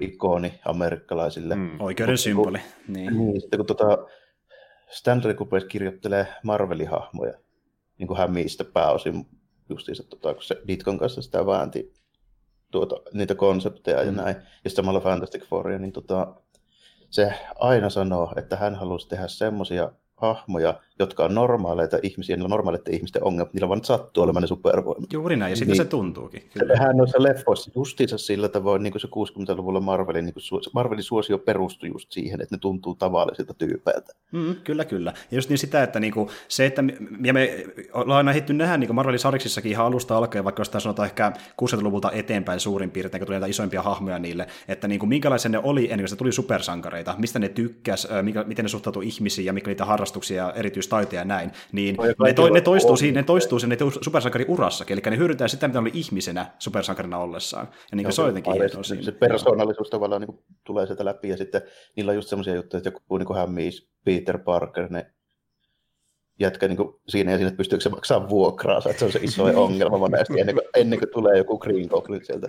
Kyllä, kyllä. Ja niin miettii, että mikä tasoisia suuri osa vaikka sitä Far From Home ongelmista on, niin se on, ne on semmoisia, että niin Peter yrittää niin hoitaa jotain hommia vähän nopeammin kuin toiset sen voimia avulla, mutta samalla piilotella niitä ja sillä niin huumoriaikaa. Ja se on niin se iso ongelma monesti sillä niin se arjessa. Sitten vielä tulee joku supersankari ja sitten niin Nick sanoo, että tuppas auttaa meitä ja näin. Että, mutta se on vaan niin semmoinen ns. mekinpä sivubisnes sen normielämässä, että se vaan niin yrittää elää elämää, normielämää ihmisen Spider-Maniin ja se ei vaan onnistu. Joo, ja sitten se on motiivi, siis yleinen motiivi monesti oli niin kuin 60-luvulta johonkin 90-luvulle saakka sen, että miksi mä nyt lähden tänä iltana tästä supersankaroimaan ja seitittää vaikka jotain pankkiryöstäjä, niin oli yksinkertaisesti se, että pitää saada Jamesonille hämiskuvia ja niistä saa rahaa, niin. niin realistista kuin voi olla, kyllä. Mutta siis joo, ja, mutta just niin tuo, että kun nyt tuli tämä niin isoin MCU-leffa ikinä, eli Endgame, ja siinä kaverin Infinity War ennen sitä, niin kyllä sitä miettii, niin kuin me puhuttiin Jarmon kanssa pari kertaa, että miten jaksaa mennä katsomaan näitä jäl- äh, jälkikäteen tulevia Marvel-leffoja, ja mäkin nyt mietin paljon tarkemmin, mitä mä käyn katsomassa, mikä kiinnostaa, ja yksi mitä mä vieläkin vähän harkitsen, että onko se välttämättä tarpeellinen, on tuo Black Widow, se tulee mun mielestä ihan liian myöhään. Joo. Ja Tulee tosiaan, myöhään. tyyliin. Joo, Niin. tässä tosiaan, kun teatterista tuli käytyä, niin oli tuo Black Widowin traileri, traileri ja ei, ei se valitettavasti niin kuin oikein herättänyt mitään. Et se oli vaan silleen, niin kuin, että ei tätä välttämättä tarvi. Siis voisi olla hyvä leffa, mm. ei Mm. siinä mitään, kyllä se varmaan tulee katsottua. Ja, ja en mä tiedä, ehkä tästä niin kuin seitsemän vuotta eteenpäin, niin me ollaan samanlaisessa sit, niin kuin, Niin, saaga huipussa taas silleen, niin kuin, että vittu tää on ollut makeet ikinä, että taas on, taas on siellä 17 leffaa tullut ja, ja Mm. mm. uusi, uusi iso paha ja näin päin pois, mutta niin kuin, tällä hetkellä vaan tuntuu, että tämä Endgame hoiti. Ja esim. Niin kuin Infinity War mun mielestä ehkä niin kuin leffana varmaan Endgamea parempi, mutta just Joo. lopetuksena ja, lopetuksena ja sa- saakan Joo. päätöksenä. Tämä, Niin, on- tämä on vähän silleen, että tämä jatko kyllä mullakin, varsinkin nuo Disney Plus jutut vielä, kun tulee niin saakelisti sitä kamaa nyt. Ja joo, sitten niin kuin kaikki, kaikki nämä, niin vähän se silleen nyt on niin kuin syönyt silleen ehkä innostusta, mutta täytyy nyt katsoa. Ja sitten on siinä tietysti sekin, että eihän nyt joku Eternals niin kuin, niin, tota, hahmoina ja nimeillä, niin ei niillä ole semmoista gravitasta kuin jollain niin kosteilla, että joku Kapteeni Amerikka Hulk ja Thor, hämähäkkimies, niin Mm. ne on pikkusen nyt niin eri kaliberin hahmoja siis ihan lähtökohtaisestikin. Että kukaan kuullutkaan, niin kuin, mä voin sanoa 99 prosenttia kaikista tyypeistä, jotka niin kuin katsoo, tulee nyt katsomaan noita Disney Marvel-leffejä, niin ei lukenut yhtään numeroa Eternalsia. Niin minä en ole lukenut yhtään numeroa Niin. Eternalsia. Mä Siis jos, 30 vuotta. joo, sa- sanotaanko näin, että jos jonkun mielestä niin Guardians, of, Guardians of the Galaxy oli semmoinen niin tuntematon porukka, niin tämä on vielä tuntemattomampi niin aika huomattavastikin verrattuna siihen tarinoiden määrään, mitä Tämä on tehty niistä. poppuota on julkaistu yli joku 30 numeroa siis tyyliin niin kuin ylipäätään. Niin, ja niin yle, yleensä aika moni niin NSC-luokakin Marvel-hahmo sai kuin reputin, niin näin ei kyllä kauheasti saanut niitä, että niin näiden suurin osa tarinoista tuli silloin niin monta vuosikymmentä sitten, olisikohan yli kasarilla tai 70-luvulla, joskus se ni- niillä paikalla Siellä, ehkä. siellä vaikka joskus on 70-luvulla. Joo, Ja tota, niin kuin, et silleen, mutta tota, mun mielipide muuttuu kyllä välittömästi sit siinä vaiheessa. Mä tiesin jo nyt, kun Disney lykkää pihalle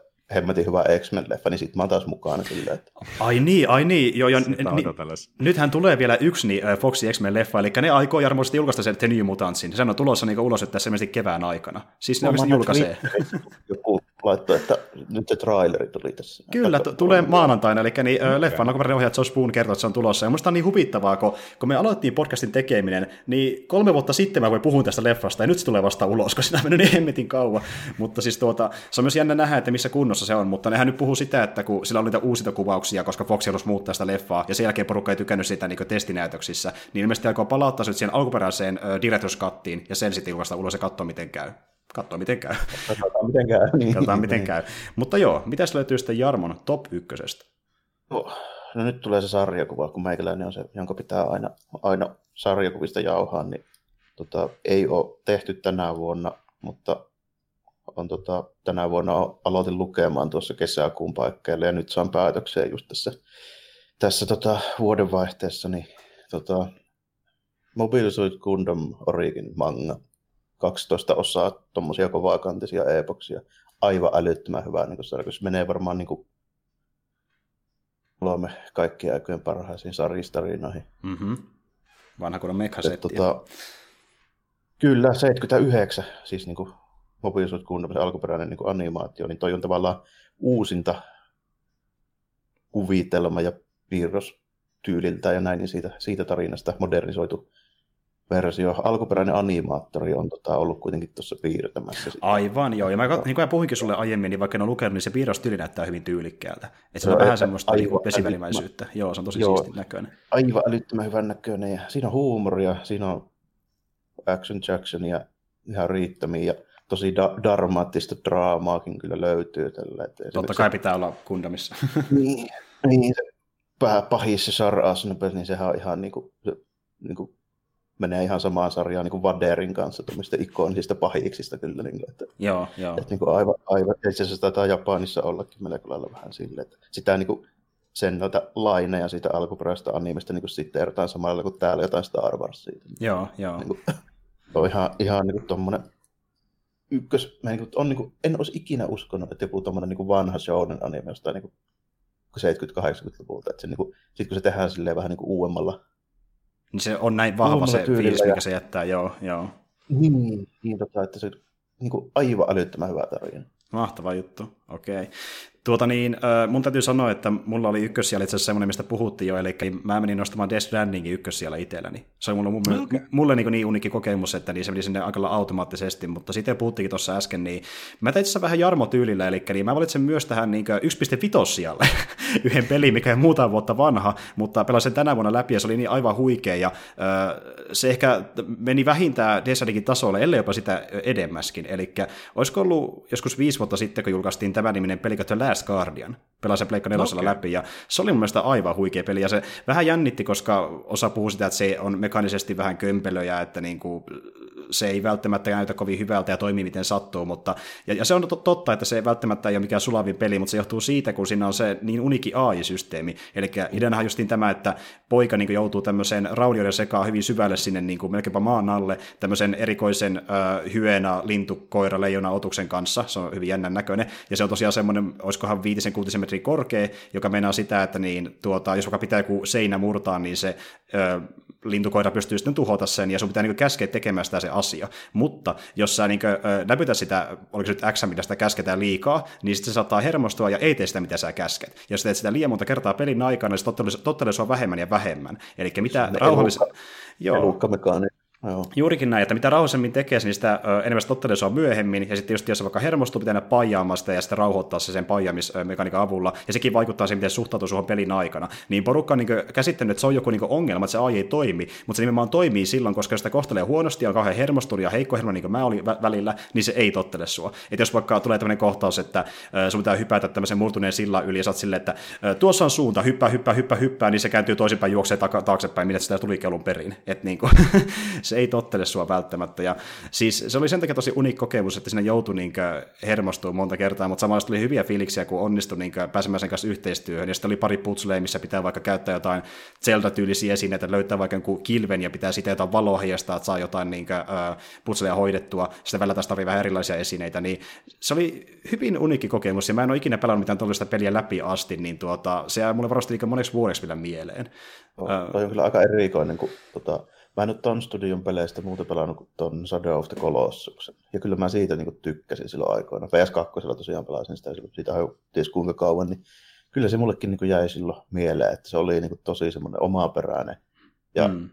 kyllä varmaan niin sen vuoden ehdottomasti parhaita pelejä oli, mitä pelasin silloin. Siitähän nyt on, milloinkohan se on edes tullut, en uskalla edes arvata. Niin, niin, niin, niin, niin. Noi, noi tekee kyllä tosi omaperäisiä me, meininkejä toi, toi porukka. Joo, ehdottomasti. Ja Merkari pelannut ainakin Shadow of the Colossusta viime vuoden Joo, puolella. sitä remake, remake pelannut. Se on mulla myös pahasti kesken vielä, mutta tosi upea, upea peli se on kyllä. Just nimenomaan se, että miten minimaalinen se omalla tapaa on, että siinä ei mitään isompia hudeja eikä mitään mene tonne teet tota tyyppistä meininkiä, vaan miekka ilmaa ja katsotaan mihin suuntaan valo osoittaa ja lähdetään ratsastaan sinne. Ilman mitään taustamusiikkia. Sä oot yksin siellä. Se on, se on tosi sellainen... Ei mitään dialogia, kun ihan vähän vaan alusta.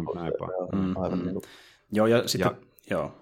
Niin Last Guardian mulla edelleen, ja kyllä mä haluan se. Siis mä en ole itse pelannut enkä tiedä sitä yhtään mitään, mutta kyllähän se nyt saatana kuolee. Se, se on ihan varma, että se kuolee, se elää siinä. Sen takia mä en halua pelata sitä, koska se on niin söpö ja sulonen. Ja... Mutta eikö tuo vissi alun perin, oliko ihan jopa PS2 aloitettiin kehitys? Se on se ainakin niin kolmoselle sen piti tulla.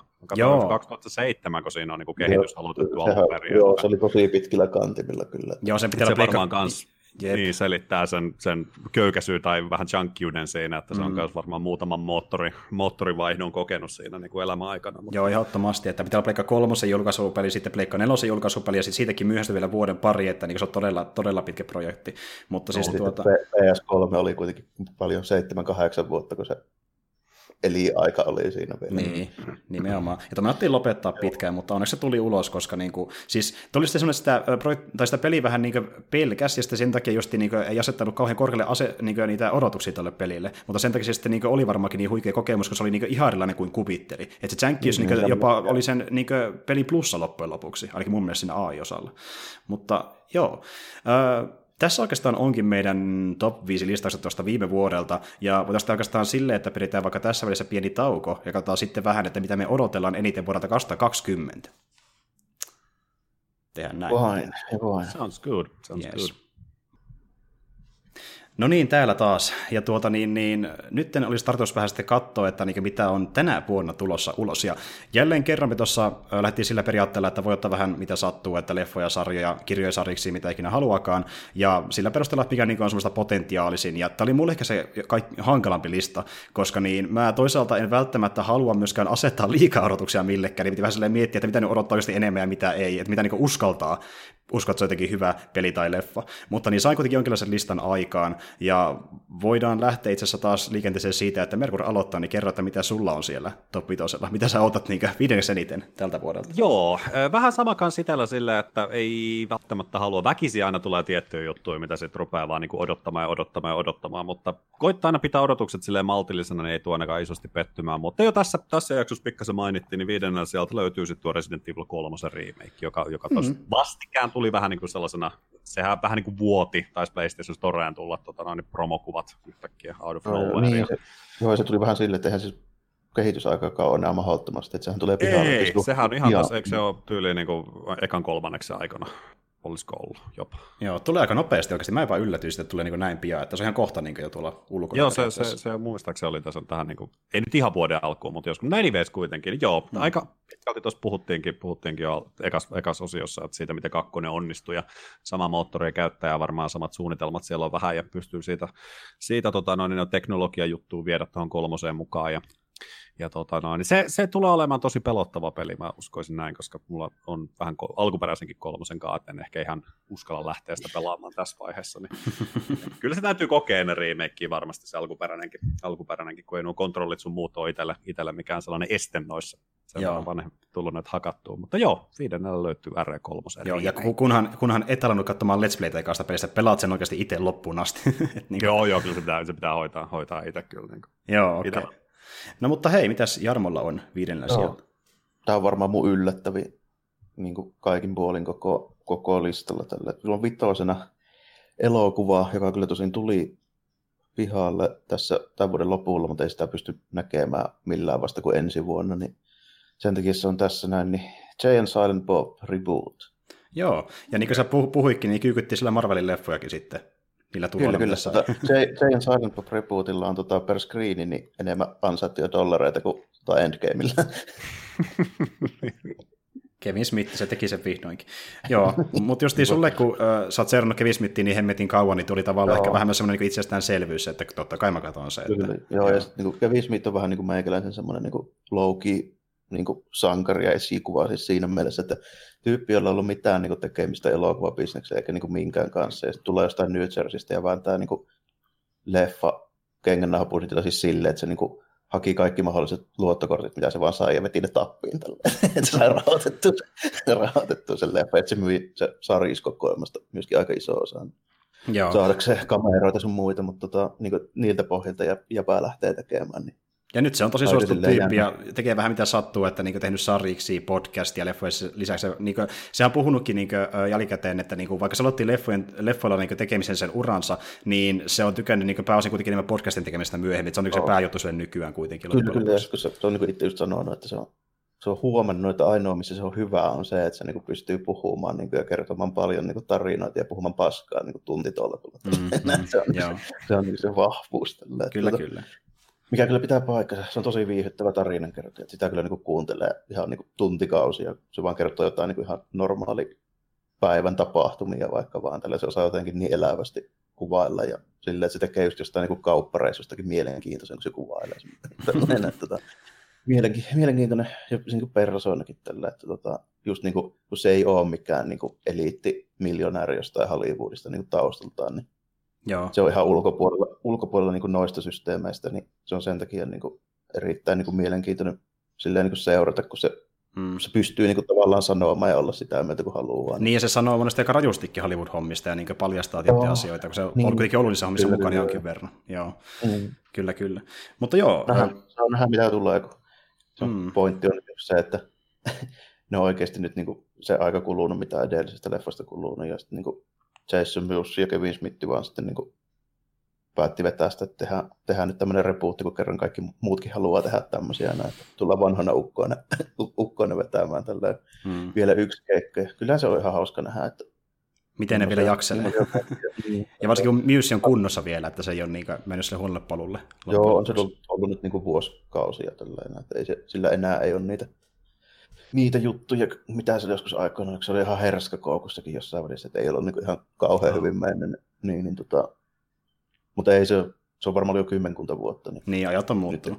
niin, niin, Joo. No mutta joo, itsellä on myöskin tuolla niin, ä, vitos siellä elokuva, ja tuota, niin tämä on ainoa elokuva, minkä mä uskalisin laittaa tuonne, koska mä oon niin iso elokuvafani, että mä en kauheasti uskalla niin laittaa mitään odotuksia leffoille, kun mä oon niistä myös tosi tarkka monesti. Niin sitten jos niin katsoo jotain kauheasti yksityiskohtia ja miettii sille, että tässä on niin tosi hyvät niin puitteissa, että se voi olla ihan vaan mahtava, niin se voi olla sitten pettymys kuitenkin. Että niin kuin, mä en halunnut liikaa paljon miettiä sitä. odottaa, niin paljon pettyy. Se Juuri aivan näin, juuri näin, mutta tämä oli silleen niin perusidealtaan niin mielenkiintoinen, että se oli pakko laittaa tähän ainoana leffana mun listalle, eli niin, mun niin ehkä vuoden odotuin leffa tällä hetkellä on Last Night in Soho, ja tosiaan äh, te olette varmasti kummankin kuullut sen nimisen tyypin kuin Edgar Wright, jossain On, vaiheessa. joo, Joo, kyllä. kyllä. Eli sama tyyppi, joka piti ohjata aikoina Ant-Man ja sitten se ohjasi myöskin Cornetto-trilogia elokuvat ja myöskin Baby Driverin, niin se on nyt ohjaamassa tällä kertaa sen sijaan, että olisi joku huumorielokuva niin kuin yleensä, niin psykologisen kauhuelokuvan. Ja siksi se mua kiinnostaa. oli tosi hyvä el- elokuva. että Joo, melkeinpä, melkeinpä musikaali tietyltä osin mun mielestä.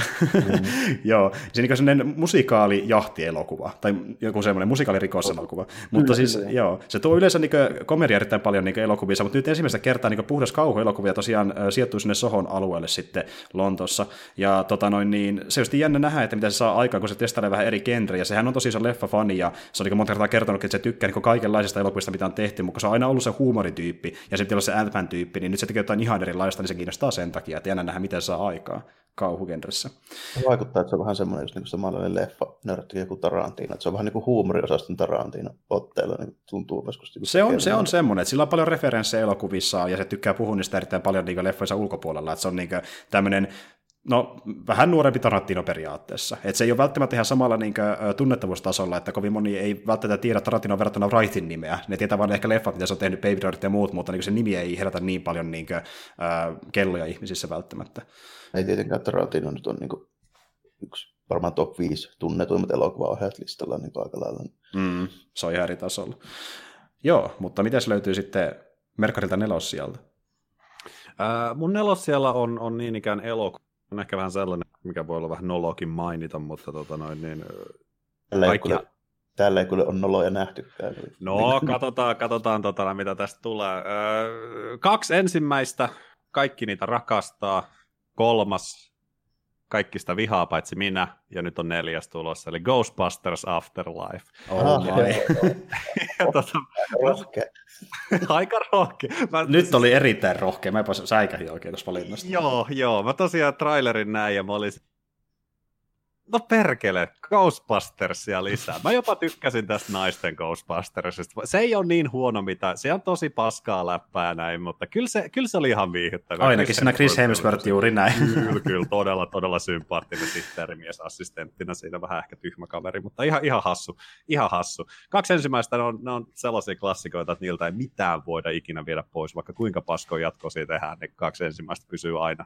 Tietenkin joo, ja Bill, Bill Murray nyt niin itsestään jo niin pystyy kantaa niin kuin minkä tahansa laisen elokuvan. Niin kuin sillä, sen ei tarvitse sanoa mitään, niin se on hauska. mies. Just niin kuin vaikka Lost in Translation. Se, Näin se on, näin ei sanokaan mitään.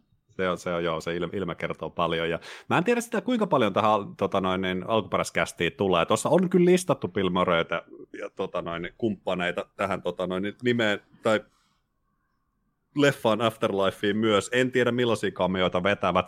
Äh, Paul Rudd on kuitenkin messissä, ja Mm. mm. Paul Ruddhan on toinen, toinen sellainen mies, että sama missä se on, niin siitä tulee automaattisesti hyvää. Kyllä. Se on Se on hauska vähän- tyyppi, joo. Vähän Se on todella- sääli, että toi, toi Egoni näyttelijä nyt nimi karkkaa.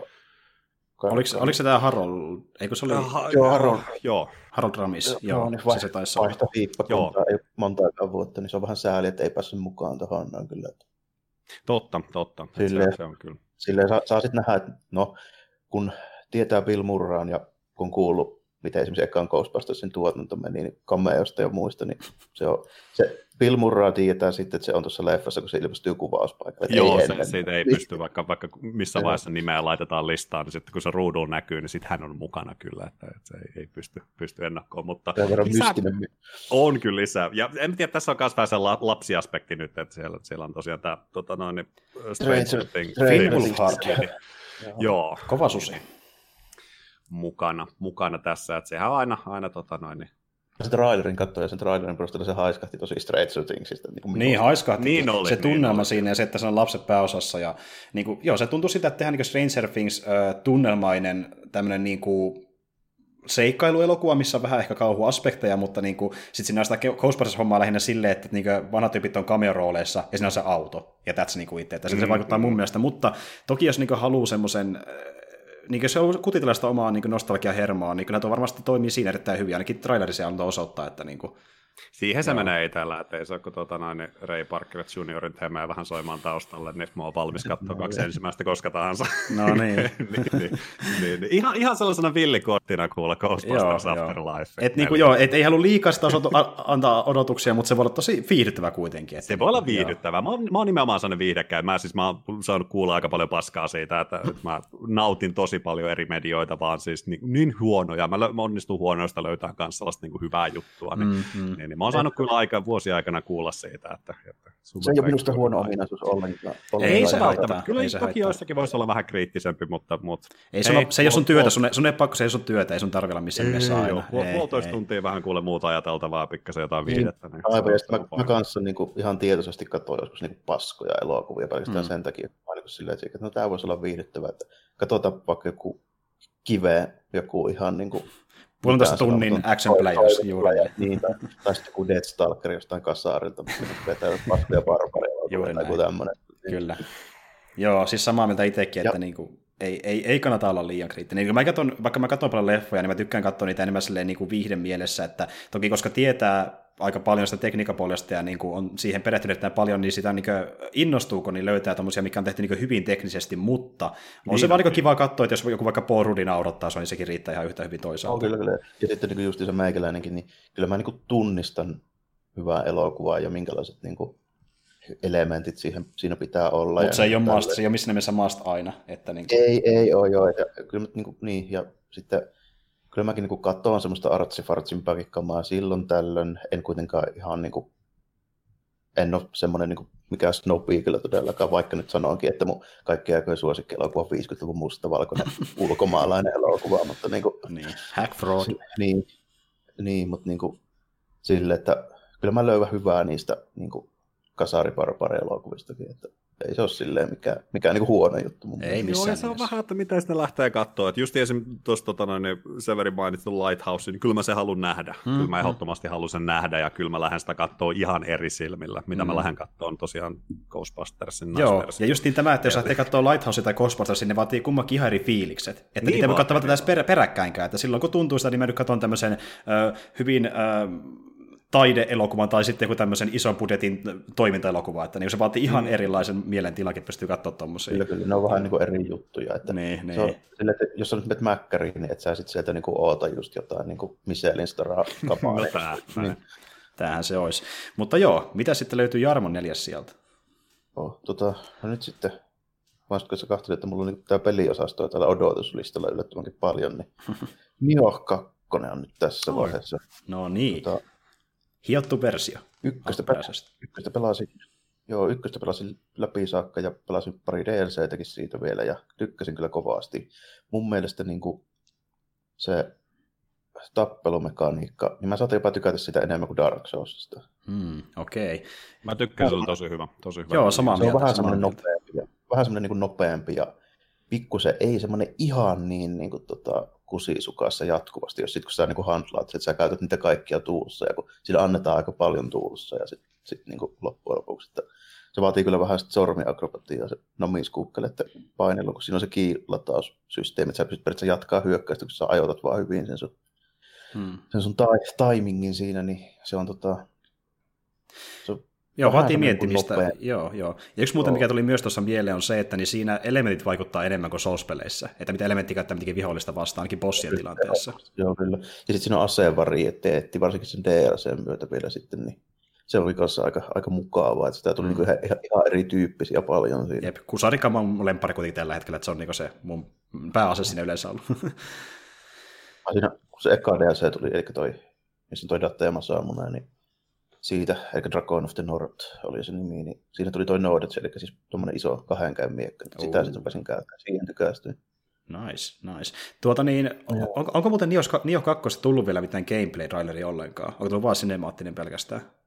Mä en ole itse asiassa Mä en sitä ainakaan nähnyt. Pitäisi kohtapuoli mun mielestä tulla. Niin kuin, eikö Suljettu se, beta ainakin, ainakin tota, noin, niin oli jotain. En, en muista, oliko ennakkotilaajille vai oliko joku muu keino siinä sitten. joo, eli, eli, eli sillä oli siis julkaisupäiväkin olemassa, että se ei ole vaan silleen, että joskus tänä vuonna. Kyllä sillä mun mielestä Kyllä taitaa. taitaa olla jo, joo, taitaa olla, ei se ihan älyttömän kauan me käsittääkseni enää. Niin.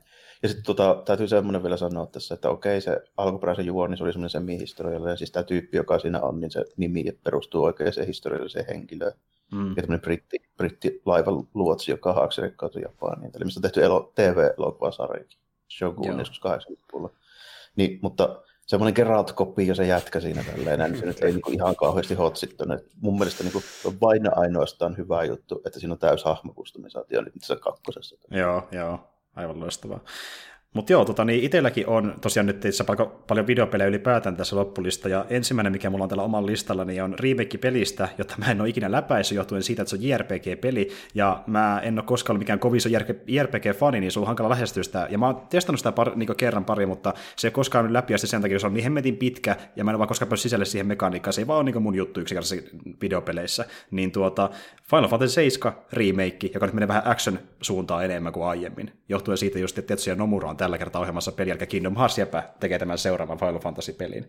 Ja tuota niin, tämähän toki on vaan se ö, ensimmäinen osio, eli Midgar-osio, missä niin tehdään se terrori-isku, ja vasta sen jälkeen se tarina jatkuu pidemmälle, ja sitten niin jokainen alue näkee ja jaetaan yhteen episodiin, eli niin jos haluaa kaikki ne ostaa, niin sehän maksaa silloin satoja euroja, jos ne saa sen valmiiksi asti vaan joskus, mutta niin pääsee vaan testaamaan sitä ensimmäistäkin, niin kiinnostaa erittäin paljon. Ja kyllä se ilmeisesti sanoo se jopa, että ne nyt kuitenkin sitä niin skaalaa ja meininkiä niin kuin hoonaa nyt niin kuin siihen suhteen, että ei sitä kannata verrata siihen alkuperäisen Midgardiin, joka siis kesti jonkun 5-6 tuntia siinä alussa, Joo, ennen kuin joo. mentiin ulkopuolelle, että kyllä se varmaan on niin kuin mittakaavalta ja pituudelta ja näin ihan täysmittainen niin kuin peli nyt, vaikka se onkin tuommoinen eka osio niin sanotusti. Siis mä oon ymmärtänyt, että se on Kingdom Heartsin mittaluokassa, eli jotain noin 30-40 tuntia kestää suurin piirtein tarinan osalta. Vanha, vanha, ajan, vanha ajan JRPG, mitä muistaakseni mun eka Final Fantasy 7 läpipelu, se viimeinen save siellä luolassa ennen se piirrettiin, niin se oli joku 35 tunnin paikkeilla. Joo, joo, okei. Okay. Ja siis niin muistan. mm. Omat nostalgiset Final Fantasy 7, öö, mä aikanaan kun sitä alkuperäistä pelasin, niin mä luulin, siis tunteja, tunteja, tunteja pelasin, sitten mä pääsin nytkin se hissibossiin, missä sä oot itse hississä ja bossi on toisessa hississä, ja mä en päässyt sitä ikinä läpi, koska ainoastaan se bäretti pystyy sitten hyökkäämään. Se on vielä range, joo. Niin, niin, silleen, että vittu, tää on varmaan loppuvastus, tää on niin vaikea, eihän se peli olisi alkanut vielä. niin. Se on niin. niin sä oot kyllä Midgardissa noin. Joo, vielä, vielä, vielä ollaan siellä. joo, okei. Okay. Joo, mutta just itse... Mercury, mutta se silloin ihan aikoinaan, kun se tuli, niin kuin, niin ihan niihin aikoihin. En, en varmaan ihan julkaisuaikoihin, kyllä se tosiaan niin Pleikkarilla sitä veetti, että ei mitään PC. Lähivuosina kuitenkin. Lähivuosina siinä julkaisuaikoihin, ja en mä kans silloin JRPGstä mitään tiennyt, että se oli vähän siistin näköinen, ja mä ajattelin, Mm. että tämä on kyllä pakko olla jotain vimppavastusta, otetaan niin. Rupesin niin miettiä sille, että meillä on just sen verran ikäerät, kun mä sitä pelasin, niin mä olin, kerkesin olla joku 7-18, niin mä niin ehkä älysin jo, jo niin Joo, vähän. en mä tajunnut mitään siitä oikein silloin, kun mä sitä, sitä tota, noin, ekaa kertaa tykittelin. Kyllä tuo remake kiinnostaa tosi kovaa, kyllä se pelottaa mm. myös tosi paljon, että miten se käytännössä saa sen rakennettua. Joo, ehdottomasti. Ja mä oon tässä niinku miettinyt, että kun mä haluaisin kuitenkin nähdä se alkuperäisenkin pelin tarinaa, että katsoinko mä sitä jonkun Let's Play ja yritin mä pelata sen läpi asti, ja mä oon miettinyt silleen, että jos mä sitä alan pelaamaan, niin mä luultavasti ehkä pääs striimaan sen, kun se on taas ehkä pikkasen motivaatio. Saa vähän mm, niinku, äh, ehkä apua siihen, että miten siinä edetään, jos tulee oikeasti joku ongelma, koska niinku mä en ole mikään paras JRPG-peleissä, niin se, se on se semi- vaihtoehto ehkä. Se on kyllä semi helppo minusta toi seiska kuitenkin, että siinä ei ihan kauheasti tarvii niin kuin kaikkea hoonata. Et, et, et jos sä oot niin kuin noilla pohjilla, mitä sä oot ylipäätään kuitenkin pelannut niin kuin mitään pelejä, niin kyllä sä sen niin kuin handlaat tosi helposti. Et, tota, meikäläinen kuitenkin, kun mä sitä pelasin, niin tuo oli varmaan eka JRPG, just minkä mä niin kuin tiedostin, että nyt pelataan tämmöistä JRPGtä. Mm. Niin eihän mä siitä niinku genrestä tiennyt mitään, ja se systeemi oli semmoinen, mitä mä en ollut koskaan ennen nähnytkään. Ja kyllä se niinku, sit, en mä siinä kaniin jäänyt kuin ihan parissa kohin niinku, silleen Joo. vähäksi aikaa.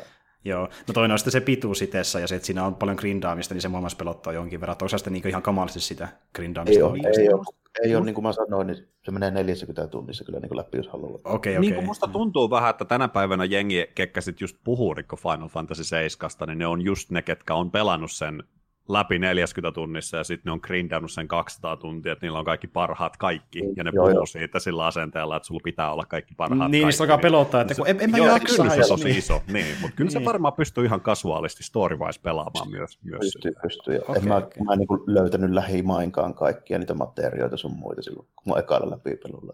Kun en mä Mm. tiedä, ei silloin pystynyt netistä katsomaan. Niin, niin ei siihen aikaan sellaista. No katsotaan, ehkä on mä annan sille niin. niin, että jos te pärjäätte ilman sitä, niin ehkä mä pärjään niin kuin nykyaikana niin kuin, no, viimeistään sen avulla sitten, jos ei muuten pääse eteenpäin. En tiedä, Kyllä, katsoa. Mä, kyllä. mä, en tiennyt, että- mä en tiennyt, että niitä on olemassakaan niitä kaikkein kovimpia systeemeitä, mitä siinä sitten loppujen lopuksi paljastui, että mistä ne löytyy. Niin meni silti hyvin läpi, ei ollut mitään ongelmaa. Selvä homma. No mutta joo, mitäs löytyy sitten Merkkarilta, niin top kolme sieltä. Kolmos sijalle löytyy sellainen videopeli myös, mikä varmasti moni luuli, että se olisi mulla ykkösenä, mutta tämä on, tämä on jatko-osa, mitä mun mielestä ei koskaan tarvittu tehdä, mutta kun siitä näin, niin kiinnostukseni siitä herä- heräsi. The Last of Us Part 2. Joo, Ää, Last of Us 1 oli älyttömän hyvä peli, se on mun varmasti top ykkösenä siellä kaikki aikojen peleissä tappelee MGS4 kanssa, aina vähän päivästä riippuen. Mutta se oli mulle sellainen ehjä kokonainen tarina, mikä olisi mun mielestä voinut jäädä ihan hyvin yhteen osaan. Mä en ikinä halunnut siitä jatko-osaa, mutta nyt kun tuosta kakkosesta on nähnyt vähän gameplaytä ja traileri, traileri, niin se kyllä näyttää tosi hyvältä, eihän siitä mihinkään pääse, joten väkisinhän sieltä nyt ne odotukset on alkanut siihen, mutta sen, sen takia vähän sellainen, no, no kolmannella sijalla, ei ihan sinne Mm. kärkeen kuitenkaan. Joo, toi, toi Last of Us on niinku semmoinen, en ole pelannut, vähän on nähnyt, mutta niinku kyllä se niinku siitä meiningiltään, ja miten mä nyt epäilen, että kyllä mä nyt tiedän, miten tarinoita kirjoitetaan ja näin tällainen, niin, niin se, siitä niinku, kyllä sitä niinku paistaa mun mielestä niinku läpi semmoinen, että kyllä se olisi niinku aika one and done niinku se tarina ja se matka, mikä siinä tehdään. Vähän se siltä Joo, tuntuu. joo. Niin. Kyllä se, kyllä se on, kyllä se on. Ja, ja mä en tiedä, kun mun mielestä siis siitä voi olla montaa mieltä, siis videopelihahmot yleensähän on sosiopaatteja, jotka tappaa miljoonia ihmisiä, mutta tota, omalla tavallaan Last of Us mun mielestä oli tosi inhimillinen, inhimillinen ja samaistuttava story, että se käytännössä kertoi miehestä, joka menetti kaiken, sai jotain takaisin eikä ollut valmis luopuun siitä. Et niinkin simppeli, simppeli setti. Ja se, se, siinä oli alku, keskikohta ja loppu, ja mun mielestä se oli nimenomaan sellainen, että ei siitä franchisea tarvitse tehdä, mutta ne nyt päätti tehdä, koska se tahkoo helvetisti rahaa. Mm, Niin mm. lähdetään nyt katsoa, millainen tuo kakkonen. Varmasti hyvä peli, varmasti hyvä tarina, mutta Joo. tota, olisi voinut ihan yhteenkin jäädä. Okei, no mikä sitten on Jarmolla kolmantena? Mä tuossa kahtelin, että mulla on kolmosena. Tota, taas löytyy peli, mutta nyt on Ghost of Tsushima. Tässä. No, niin, Sucker Punchin peli. Ai, ai, ai. oi. Joo, mikä, mikä on vähän epätyypillinen niin kuin, peli ehkä mun tämmöisellä niin kuin, korkealla odotuslistalla, koska se niin kuin, mä jotenkin suhtaudun vähän niin kuin, nihkeästi siis semmoisiin, niin kuin, me sanotaan että vaikka johonkin niin kuin Ubisoft-kaava-peleihin, tällainen näin. Mm. Niin, niin tämä vähän tuntuu siltä, että mulla on semmoinen pikkuinen peleko persis, että ei saa eikä sitä tule niin kuin Assassin's Creedia niin kuin Joo, että te eri vaan, skineillä. joo, juuri näin, Niin. niin. side missioni, side missioni, ja sitten homma ei etene oikeasti paljon mihinkään, ja se on ehkä liian valtava. Että se voi Sitten käydä täytetään, täytetään palkkeja 30 tuntia. Tällainen. Juuri näin, joo. Että siinä on kyllä niin ongelmansa, mutta niin kuin ainakin mitä on nähty pik- pikkasen, oikeasti niin ihan pikkasen gameplaytä, niin se vaikuttaa sen osalta ihan mielenkiintoiselta. Onneksi se vähän näyttää siltä, että siinä on pikkusen sitä niin mekaanisestikin sitä sisältöä. Että Se ei ole se, että sä ajoitat kolmio näppäimen painallukseen ja sitten sä tapaat tyyppejä, jotka oottelee kiltisti vuoroonsa siinä aina jonossa. Niin Ei sen. Se ei ehkä, ehkä nyt ole sitä sitten kuitenkaan. Ja... Mutta kyllä se, niin kuin, toi, kyllä se aihepiiri kiinnostaa se on semmoinen, mitä ei ole puhki kaluttu, koska se nimenomaan ei ole se suosituin mahdollinen ratkaisu, eli joku Sengoku systeemi tai joku Edo-systeemi, tuohan niin 1200-luvun mm. loppu mongoli-invaasio, niin se on silleen ihan mielenkiintoinen, mielenkiintoinen homma ja tota, muut vaikkakin mun täytyy, mä oon sitä nillittänyt joka kerta, se jätkän varusteet joku 200-300 vuotta liian uudet siihen, siihen niin ajankohtaan.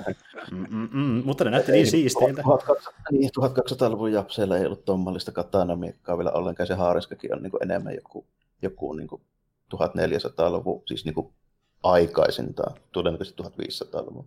Mutta älä nyt, jos ne on keksinyt siihen kuin aikamatkustus, se onkin tulevaisuudessa. Niin, niin tämä. Se, se, menee, se menee eri aikakausilla lopulta edokaudelle kuin 1800-luvun paikalle tai vastaavaa, että saa ja nähdä siitä. Tätä just niin Assassin's Creed viimeisen päälle, että se on joku tämmöinen simulaatio. niin just. Voi hiivatti. Se toimii ainakin aiemmin, ehkä ne sitä uudestaan. Toivottavasti ei. Kuulitte sen täältä ensin. Kuulitte sen täällä, me ennustettiin nyt, ja tämä on virallinen ennustus meiltä. Niin, ja sitten tota sen, ootko sen pelilokkoon? Mä en muista, Joo, kyllä, kyllä, kyllä. Nämä on myös semmoinen pikku, pikku niin kysymysmerkki, koska se näyttää mun mielestä vähän turhan modernilta, tämmöiseksi japanilaiseksi vaakunaksi. Mm. Joo, vähän Joo, it- itsekin pitää, pitää luntata, minkä näköinen se olikaan. Logo. Niin siis tää tota noin, joo. joo ah, okei, okay, joo, tuo on, tuo on, tuo on vähän liian, mä oon ihan samaa mieltä, joo. Mulla tulee jotakin niin kuin Horizon Zero Dawn pikkasen. Nimenomaan, just jotain semmoista. Okei. Okay saa, saa nyt nähdä, mutta kyllä se niin kuin kiinnostaa. Se on, siinä, siis se parhaimmillaan voi olla aivan hemmetin hyvä. Mm, totta. Mutta joo, itselle se kolmos siellä niin on semmoinen peli, mikä tuossa mainittiinkin, että se oli ihan sama kuin Merkkarillakin, The Last of Us Part 2. Ja tuota, no. niin, joo, justiin sen takia, että koska se eka peli välttämättä ei tarvitse sitä jatkoa, mutta toisaalta kun miettii, että kuinka hemmetin hyviä pelejä ne on saanut kirjoittaa Naughty Dogilla. Että jos on vähintään samalla tasolla, niin se on erittäin hyvä sellainen niin kuin sinemaattinen pelikokemus, ja mä tykkään erittäin paljon semmosista. Että niin kuin, näyttää hemmetin hyvältä, siinä on vähän toiminta-asiassa, ja sitten hyvää näyttelijä, koska ne onhan niin melkeinpä puoliksi elokuvia, no Naughty Dogin pelit muutenkin. Ja ne niin, on päätty. Niin, Joo, no, niin, niin, niin. Ja kun mä oon niin elokuvien fani, niin mä, mä, joku saattaa olla, että mä en halua tuommoista peliä pelata, mutta kun mä oon niin elokuvan fani, niin mä tykkään, kun pelissä tehdään toisinaan tuommoisia niin elokuvamaisia, on niin ihan hyvin kirjoitettu. Niin mulla on sellainen pieni, pieni odotus, että jos on oikeasti tosi hyvä kässäri, niin se voi olla yksi mun lempparipeli ehkä ensi vuodelta, katsotaan. Jos sitä kerkeisi pelaamaan, kun se tulee taas tuossa niin kuin, keväällä kaikkien muiden isojen pelien seassa. Aivan. Mutta joo, mikä on sitten siellä top kakkossia merkkarilla? Öö, syntymäpäiväni kunniaksi Cyberpunk 2077. Ai että. se, se, on, se on niin kuin tilattu itselle synttärilahjaksi samana päivänä tosiaan vuosia tulee mittariin, niin pitää sitä vähän Cyberpunkia. Öö, hirveän paljon, siis mä en ole itse CD Projekt Redin pelejä pelannut, ensimmäistä Victoria jonkin verran, mutta edelleen kakkonen ja kolmonen, kolmonen pitchereistä on myös odottamassa sitten, mutta, mutta tota, se mitä niitä pelejä on nähnyt, mitä niistä peleistä on kuullut, niin on sellaisia tietynlaisia standardeja, vähän niin kuin just tota Naughty Dogilla on tietyt standardit, että mm. jos olet nähnyt ja pelannut pelejä, niin sä tiedät vähän mitä odottaa. Niin Cyberpunk on itselle, itselle niin kuin genrenä vähän niin kuin, eikö se vanhaan lautapeliin sijoitu tai pöytäropea? Pöytäropea, joo. Kyllä, pöytäropea, joo. 2020 tota... joku kasari pöytäropea jo alun perin. Eli me elämme tällä hetkellä Cyberpunkia. Kyllä. 2020, huhhuh, oh näin se God. vaan menee. Yeah. Mutta tota, aika tuntematon, tuntematon juttu, mutta, mutta just itselle, sitten, itse, itselle se sitten, että sellaisen CD-projekti tekee taustalla ja se mitä tuosta on nähnyt ja mitä tuosta on kuullut ja kuinka kunnianhimoinen ja iso ja mahtava ja massiivinen se tulee olemaan, niin, niin, niin, niin, niin kyllä se nyt väkisinkin on taas tällainen, että et sä halua asioita odottaa, mutta sitten kun sulle niin paljon syötetään sitä tiettyä juttua ja sitten mm. sä, vaan, sä, sä vaan joudut mukaan siihen ja sä oot haipeis. Se on ihan totta. Jos niin tuo on peli, mitä otettu jo tässä niin muutaman vuoden ajat, sitä kuultiin ehkä ekan kerran joskus, olisiko ollut 2016 tai 2015 jotain niillä paikkeilla, että se on myöskin pitkän kehityksessä. Ja sitten just niin kuin, äh, jos, jos se peli olisi niin yli 10 vuotta kehityksessä, niin hype etisi laskea siinä välissä. Mutta kun on muuta vuotta mennyt, niin se on pikkuhiljaa noussut, ja niin kun tiedät, että se tulee ulos ihan niin muutaman kuukauden päästä, niin siinä on niin ne tietyt odotukset vielä olemassa. Ja niin kuin, justiin tuo, että kun on iso studio, jolla on paljon resursseja, ne on osoittanut, että osaa kirjoittaa niin erittäin ö, taitavasti tarinoita, niin kuin just vaikka Witcher 3 tuossa aiemmissa vitsereissä, niin, niin se tarinapuoli mä kiinnostaa erittäin paljon. Ja toki myöskin se, että kun se on iso budilla tehty, niin se on hyvän näköinen peli, ja löytyy ihan niin iso vaikka näyttelijöitäkin. Sakeli Keanu Reeves tulee sillä sulle niin kuin, kertoa, mitä pitää tehdä. Että... Siinä vielä Keanu Reeves ei ole kuka tahansa hahmo, vaan se on Johnny Silverhand, joka on just niin, niistä alku, alkuperäisistä roppeja-kirjoista semmoinen esimerkkihahmo, jonka, jonka niin kuin näkökulmasta siinä kerrotaan siitä niin kuin maailmasta, kun siinä on semmoisia tavallaan niin lyhyitä tarinan pätkiä. Niin se Johnny Silverhand on tämmöinen rockistaraa siinä alkuperäisessä Cyberpunkissa. Ai saakeli. Kyllä, kyllä. Mitäs löytyy Jarmolta kakkossieltä? Joo, kakkossieltä löytyy, taas tulee sarjakuva osasta tähän väliin. Eli tota, ensi vuonna nyt toivon mukaan tulee jo sitten vähän enemmän kuin mitä nytten. Mä itse asiassa viikko sitten suurin piirtein nyt aloitin lukemaan, niin Blade of the Immortalin Bakumatsu tarina, eli siis tuonne 1800-luvun lopulle sijoittuva, joka on siis sata vuotta myöhemmin kuin se alkuperäinen Blade Aivan. of the Immortal. Se on 1700-luvulla, niin tuota, nyt tuli eka pokkari Japanissa ulos siitä. Se alkoi joskus tuossa keväällä niin kuin viikoittaisissa näissä, kun mm. kapsit tykkää niistä Shonen Jumpeista sun muista, tälleen, missä on semmoinen niin antologia, että siinä on aina 20 sivua jotain tarinaa ja sitten siinä on 20 sivua toista ja näin poispäin. Niin mm. Nyt on tullut sen verran paljon sitä, että siitä saatiin jo pokkari pihalle, niin mä Japanin Amazonista se nappasin tuossa ja sen verran ymmärrän, ymmärrän sitä paikallista, että sain siitä niin pääpiirteittäin nyt niin juonet ja muut kyllä niin irti ja tälleen. Tota, mm. Kyllä se kiinnostaa, koska tota, toi Blade of the Immortal, niin jos mun on pakko valita, että mikä on mun kaikkein aikojen suosikkisarjakuva, niin se on se. Niin tuota, nyt kun sille tulee jatkoa, niin kyllähän se automaattisesti kiinnostaa. Mä seurasin sitä vielä niin paljon, että tota, olisiko Severi kanssa näistä, kun mä oon puhunut, niin, niin mä olin varmaan 18 silloin, kun mä tuon ekaan Blade of the Immortalin pokkarin jostain fantasiapeleistä ostin, eli 98. Mm. Ja että siitä niin kuin vuoteen 2015, kun se päättyi, niin käytännössä niin kuin luin jatkuvasti sitä, seurasi, että miten se menee, 18 vuotta melkeinpä tälleen meni siinä, niin siinä kerkee vähän niin kuin kiintymään, niin kuin just Endgameista puhetta. Niin. Joo, mm, kyllä.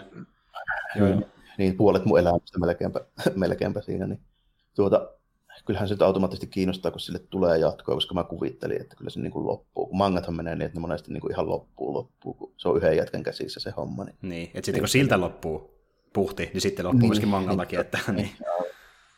Nyt on sitten silleen, että tota se alkuperäinen jäppä, eli tämä Hiroki Samura, niin se käsittääkseni on niinku toinen käsikirjoittaja ja konsultantti. Mm. Että sitä niinku piirtää nyt niinku eri jätkä, joka siis siinä alkuperäisessä Blade of the Immortalissa, niin se oli tämän niinku pääjehon niinku assistentti, avustaja silloin. Ah, silloin okay. niinku sarja. Joo. Sen se ei nosta sen korkeammalle, selvä.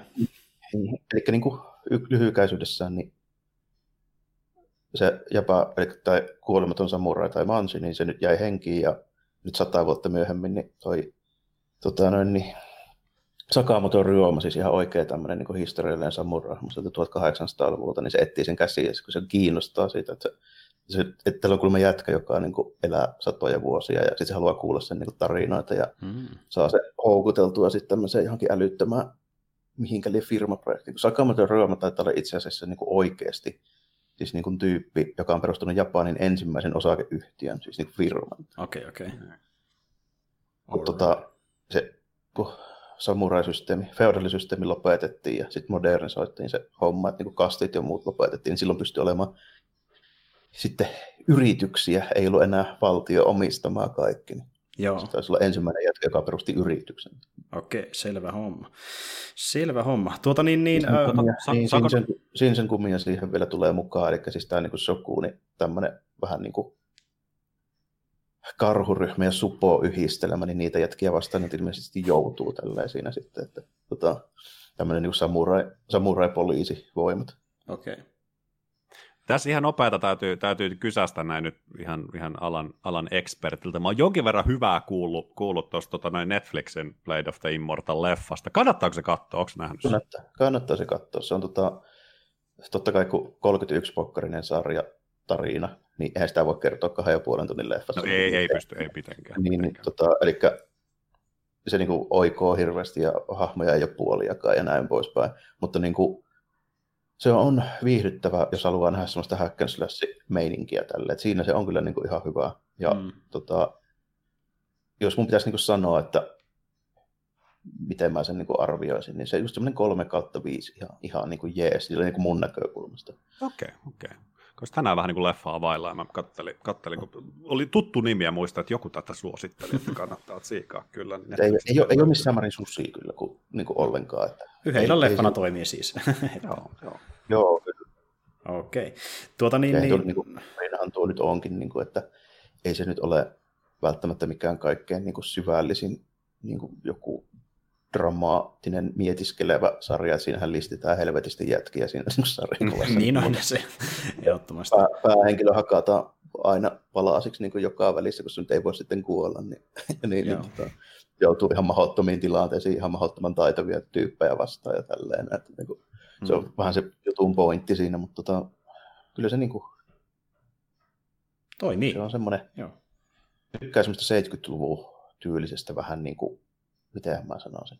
No joo, Mercury, että jos Kill Bill niin kuin menee, niin sitten kyllä menee tämäkin. Joo, okei. Okay, okay. Sama osasto ainakin verenmäärältään. Oh, kyllä. joo. joo, kyllä, kyllä. Mutta joo, tota, uh, mulla niin tokalla siellä on tuo yksi peli, mikä mä oikeastaan tässä ihan loppuvaiheella myöskin niin vaihoin yhden pykälän alemmas, koska niin se on tavallaan ehkä vähän paljonkin itsestään selvä mulle. Niin mulla nyt on tokalla siellä myöskin itsellä tuo Cyberpunk 2077. Että niin kuin justiin semmoinen äh, peli, mitä odottaa erittäin paljon sen takia, että resursseja on paljon taustalla ja hyviä kirjoittajia ja siinä on niin, niin paljon mahdollisuuksia, mitä pystyy tehdä. Ja niin kuin varmasti sen takia niin kuin jopa satojen tuntia sitä pelattavaa, niin jos se vaan kerkee ostamaan, kun on niin paljon backlogia tässä tuossa kevään aikana, niin tulee varmasti mm. pelattua no, koko vuosi sitä. Siihen menee niin paljon aikaa ihan varmasti.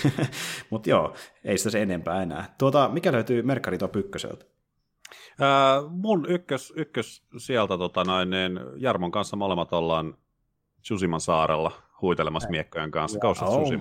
No ei, ei niin. sitten mihinkään pääse. Sucker Punch, helvetin kova studio, Infamous, kova sarja, kova sarja. Sly Cooperit on hyviä. Sly Cooperit on, on kovia, on kovia, että siellä ne meritit löytyy kyllä taustalta, ja, ja tosi vähän käytetty genre, vähän jopa silleen niin kuin kyseenalaistan, että miksei enempi, enempi löydä samurai-matskua silleen, että niin kuin, kiinnostaa tosi paljon kyllä. Ja just niin kuin Nioh on ollut tosi mielenkiintoinen ihan senkin takia, että se on vähän se Japani, Japani teema siihen ja näin päin pois. Niin tosi makealta näyttänyt ja, ja tosi, toivon jo, ettei mene siihen ubilinjaan, että, että on sivutehtäviä sivutehtävien lisäksi. Et, et voi olla avoin maailma, mutta se voi olla myös yhtä lailla kulissi. Se voi olla tarinansa osalta niin kuin mun, mun mielestä ihan sellainen niin kuin lineaarinen suoraviivainen oh, ei nopea se, niin- seikkailu. Että ei, ei, se, ei sen tarvi olla avoin, avoin maailma. Niin. Ei, ei. Mutta mut, mut tietty Sucker Punch, niin kyllä mä vähän niin kuin ootan, että sieltä varmaan tulee semmoista laajennettua infamous Kyllä joo, mm. kyllä joo. Ja tosiaan paljon näyttäisi, että hevosella ratsastellaan ja, ja nätti auringonlasku tai kuuloisteessa vetään siellä kuulla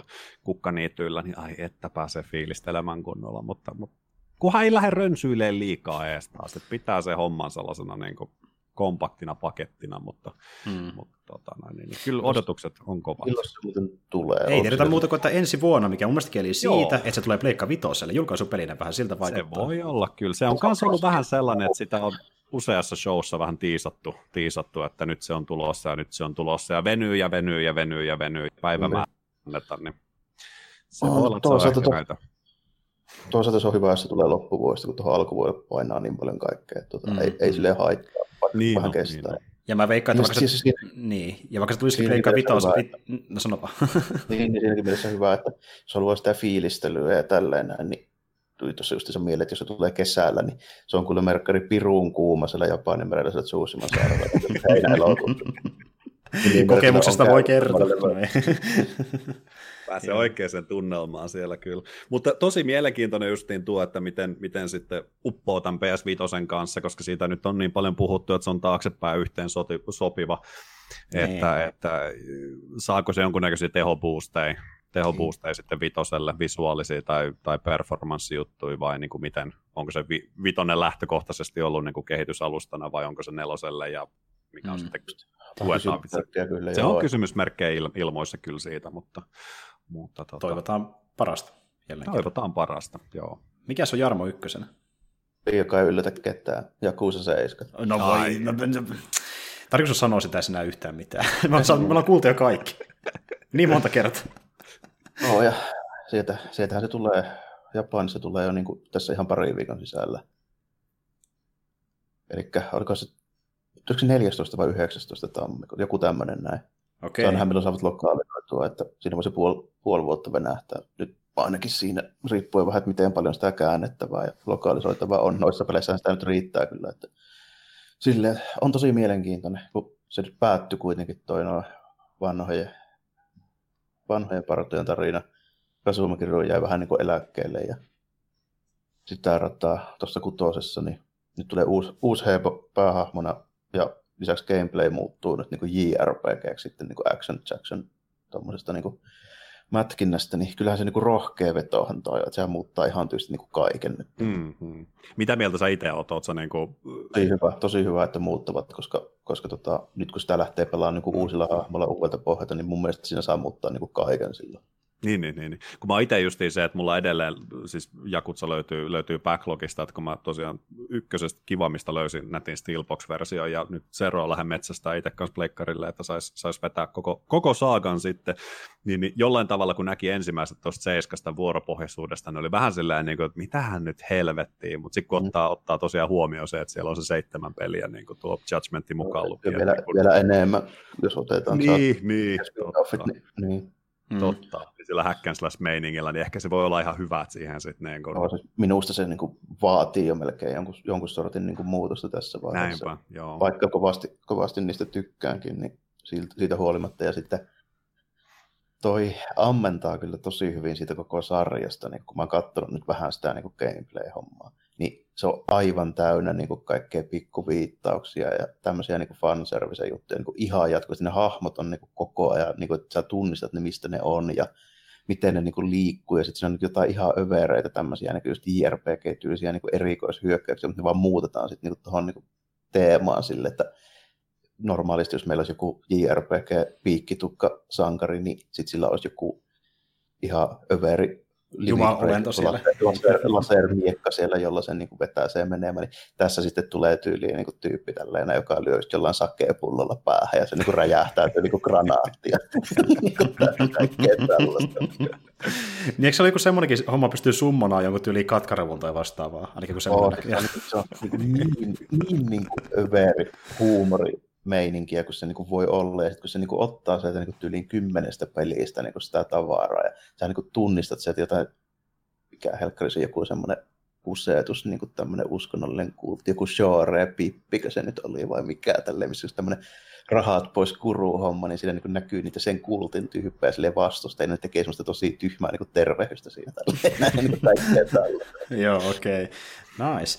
Tuota niin, äh, tämä mun top, top 1 peli on vähän semmoinen, että niin se on mua kauan kolottanut hampaissa, koska niin, äh, mä tuossa vuonna 2018 niin valitsin itselleni vuoden peliksi tuon Vampyrin, ja miettinyt, että olisi kiva pelata jotain niin samantyylistä, osittain niin jopa poliittisen draamaa sisältävää vampyripeliä, koska se oli jotenkin niin huikea kokemus. Ja nyt ensi vuonnahan tulee, ilmeisesti taas loppuvuodesta, kun ei tiedetä tarkemmin, niin tuo alkuperäisen äh, Vampire the Masquerade Bloodline, tai Vampire the Masquerade jatkoosa Bloodlines 2.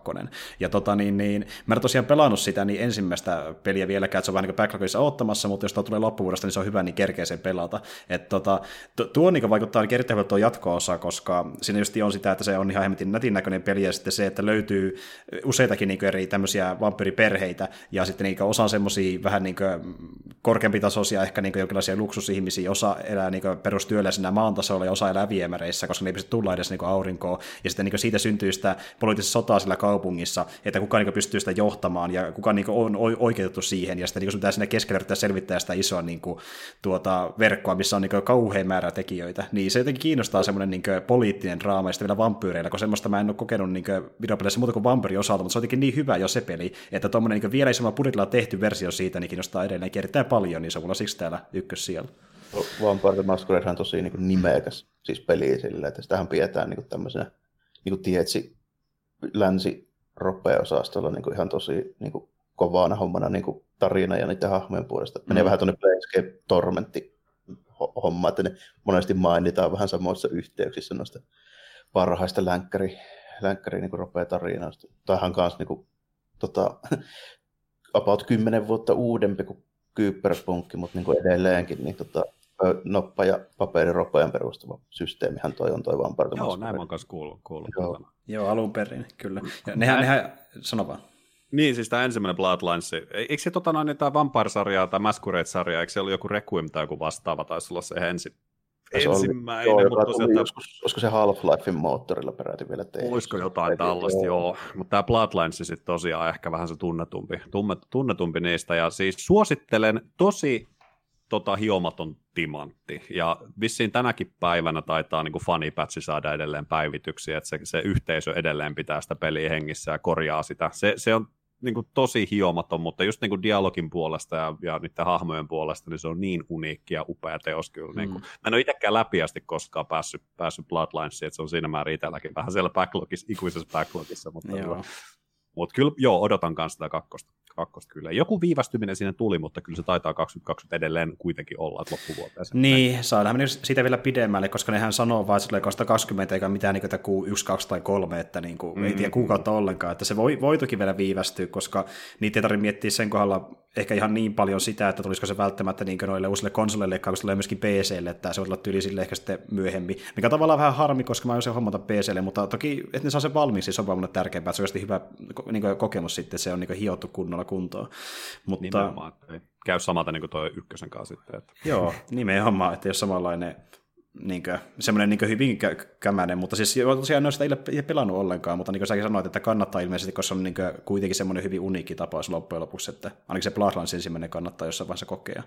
kokea on se siis yhtenä hyvänä esimerkkinä, mä en muista mikä se rotu siinä, millä pelataan, mutta ne, ne, ne, jos sä otat sen rodun, niin se dialogi on aivan aivan niin kuin Outer Worldsia, että, että ne, sä, ne ei itsekään tiedä, mitä ne selittää, ne, se joku vaan pyrkii. Niin, se, joku se yksi, yksi mikä... on silleen, että niillä on joku ihme, niillä on jotain psykologisia ongelmia. Tälle. Joo, joo, ja se vetää sen dialogin aivan niin kuin, päättömäksi siinä koko pelissä, että kukaan NPC ei tajua, mitä sä selität, ja sä et tajua itsekään, mitä sä selität. Se, on, se, on kyllä, se on kokemus, se on kyllä tosi kokemus. Selvä homma. Mutta ei kai siinä. Tässä alkaa pikkuhiljaa ollakin meidän niin tuota listat jo äh, käyty läpi, että niin ellei teillä ole jotain näissä kunnia mainintoja, niin mä ainakin olen valmis itse tältä osalta.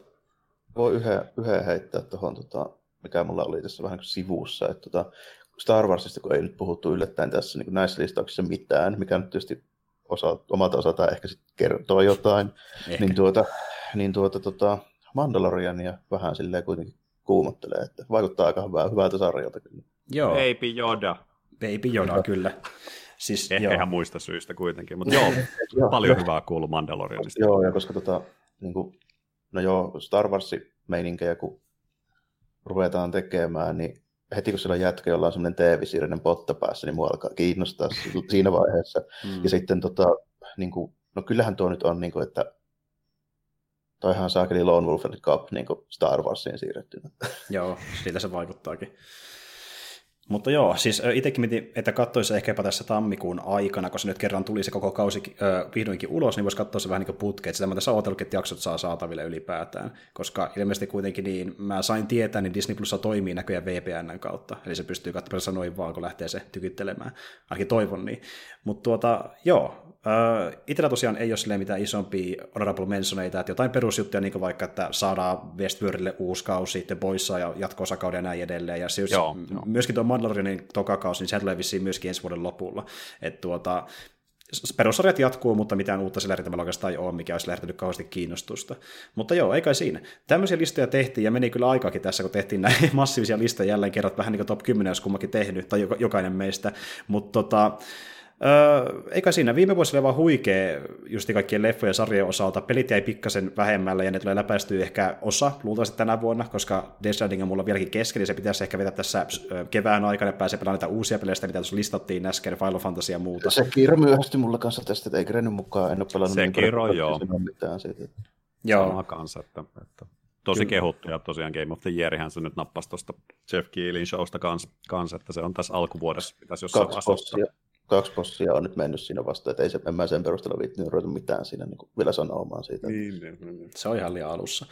Mutta joo, tosiaan niin, voitaisiin lopetella pikkuhiljaa, ja me sitten vähän tuossa mitä Jarmon kanssa, mitä tehdään seuraavaksi, mutta niin tosiaan jaksa pitäisi olla luvassa tässä niin kuin aika samaan tahtiin kuin ennenkin, eli niin maksimissaan sille viikon välein, ja välillä ehkä vähän harvemmista, jos tulee jotain vastaan, mutta niin tuota, meillä on kyllä paljon ideoita kuitenkin ollut jo tässä olemassa viime vuodesta alkaen.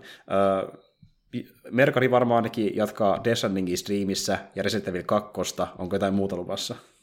Uh, ei, siellä, siellä on backlog jo ikuinen, se kasvaa joka, joka päivä aina lisää ja, ja aina kiva aloittaa uusia. Shenmue kolmonen, se, se pitää saada kans kaksi ensimmäistä. Se nopea maininta vaan kahdesta ensimmäistä Shenmuesta, että ne olisi ehdottomasti, jos olisi viime vuonna julkaistu molemmat, niin Game of the Year. Aivan upeita pelejä kyllä kaiken kaikkiaan. Ja, ja tota, kolmonen pitää kans nyt sitten saada, saada jatkettua sitä, mutta striimit jatkuu ehdottomasti ja koita YouTube-puolella kanssa koittaa virittäytyä, kun saata uuden elämän taas vähän rullaamaan täällä. No niin, hienoa. Mutta miten Forceissa olet viihtynyt noin niin ylipäänsä? Öö, siis kyllä mä oon täällä tykännyt, tykännyt olla. Öö, hirveän kiireistä tämä nykyinen elämä on, että just niin kuin julkisille joutuu menemään, kun ei ihan keskustassa asu, niin vähän vähän matkaa täällä töihin, niin, niin, niin Ei mulla Vähän se pari, pari, aina, että puolen, puolisen tuntia menee Joo. kuitenkin aina sorvi ääreen bussi, bussilla No, vähän niin kuin, se on se pari-kolme tuntia päivässä ja sellaista vapaa-aikaa tavallaan, niin, kuin, niin, Mm. Niin, niin se on vähän, vähän tota... kaupunkina se on kuitenkin silleen, että mulla kuitenkin tuttuja frendejä asuu Tampereella ja toisinaan tulee käytyä, niin jos näistä niin kuin iso, isommista kuin tämä meikäläisen kylä nyt tässä näin, niin pitäisi valkata, niin kyllä se olisi varmaan se Tammer Force, että se on niin vaikuttanut vähän miellyttävämmältä kuin mikään muu noista, noista niin kuin meidän, meidän näistä isommista vaihtoehdoista. Mm. Kyllä joo, joo. Siis kyllä mä tykkään kaunis kaupunki ja, ja ihan mukavaloisia ihmisiä täällä ollut justiin. Ja, ja se, että erinäköisiä kahviloita, erinäköisiä rafloita löytyy. Ja, ja Mutta sun pitää vielä kokeilla musta makkara jossain vaiheessa, se on ihan Joo, sitä, mä, joo, sitä mä en ole vielä, vielä päässyt, päässyt maistamaan. mustaa käyrää ole vielä? Se Ei, se ole vielä, ei ole vielä mustaa Sä et ole nyt Tampereellainen ja pitää katsoa Ei se Ilveksen ei. Tapparan peli. Se on siinä Joo, listalla se on, myös. se on kanssa, se on kanssa, pitää käydä kokemassa, kokemassa täppö täysin hakametsä ja sieltä sitten mustan makkaran kautta. kautta Sitten pitää näyttää, näyttää, näyttää nyrkkiä sille metroprojektille, tai mikä sillä alkaa meneillä, ratikaprojektille. Sitten alkaa olla pikkuhiljaa. Joo, täältä on yhtä, yhtä monttua tämä kyllä tää, tällä hetkellä tuo keskusta, mutta on viihtynyt kyllä, tosi nätti kaupunki, ja just nimenomaan tuo, että ei ehkä ihan se Suomen suurin, mutta, mutta just silleen, että löytyy kaikkea kivaa. Riittävän iso, Niin. nimenomaan näin. näin, että erinäköisiä mahdollisuuksia löytyy, löytyy täällä harrastaa ja tehdä ja mennä, mutta sitten kuitenkaan sitä ihmismassaa ei ihan niin helvetisti ole kuin jossain Helsingissä. Se on ihan jees kyllä, niin kuin, että just niin kuin mietin silleen, että varmasti ihan niin kuin siitä viihtyisemmästä päästä kuitenkin näitä isoja. Että Mm, ehdottomasti. Mutta joo, ei kai siinä. Tosiaan me palaillaan asiaan Jarmo kanssa jossain vaiheessa myöhemmin, jos löytyy joku oikea keskustelun aihe, niin varmasti Merkarin kanssa myöskin, että pitää vähän katsoa, mitä tulee vastaan tämän vuoden aikana, esinkin. no, il- ilman muuta, jos osuu vaan hollille, niin Joo, kyllä, kyllä, aina saa kysästä. Kyllä, kyllä, katsellaan miten käy. Mutta ei kai siinä. Tosiaan vielä kerran hyvää uutta vuotta kaikille ja myöskin moikka kaikille. oh, morjesta moi. Moi moi!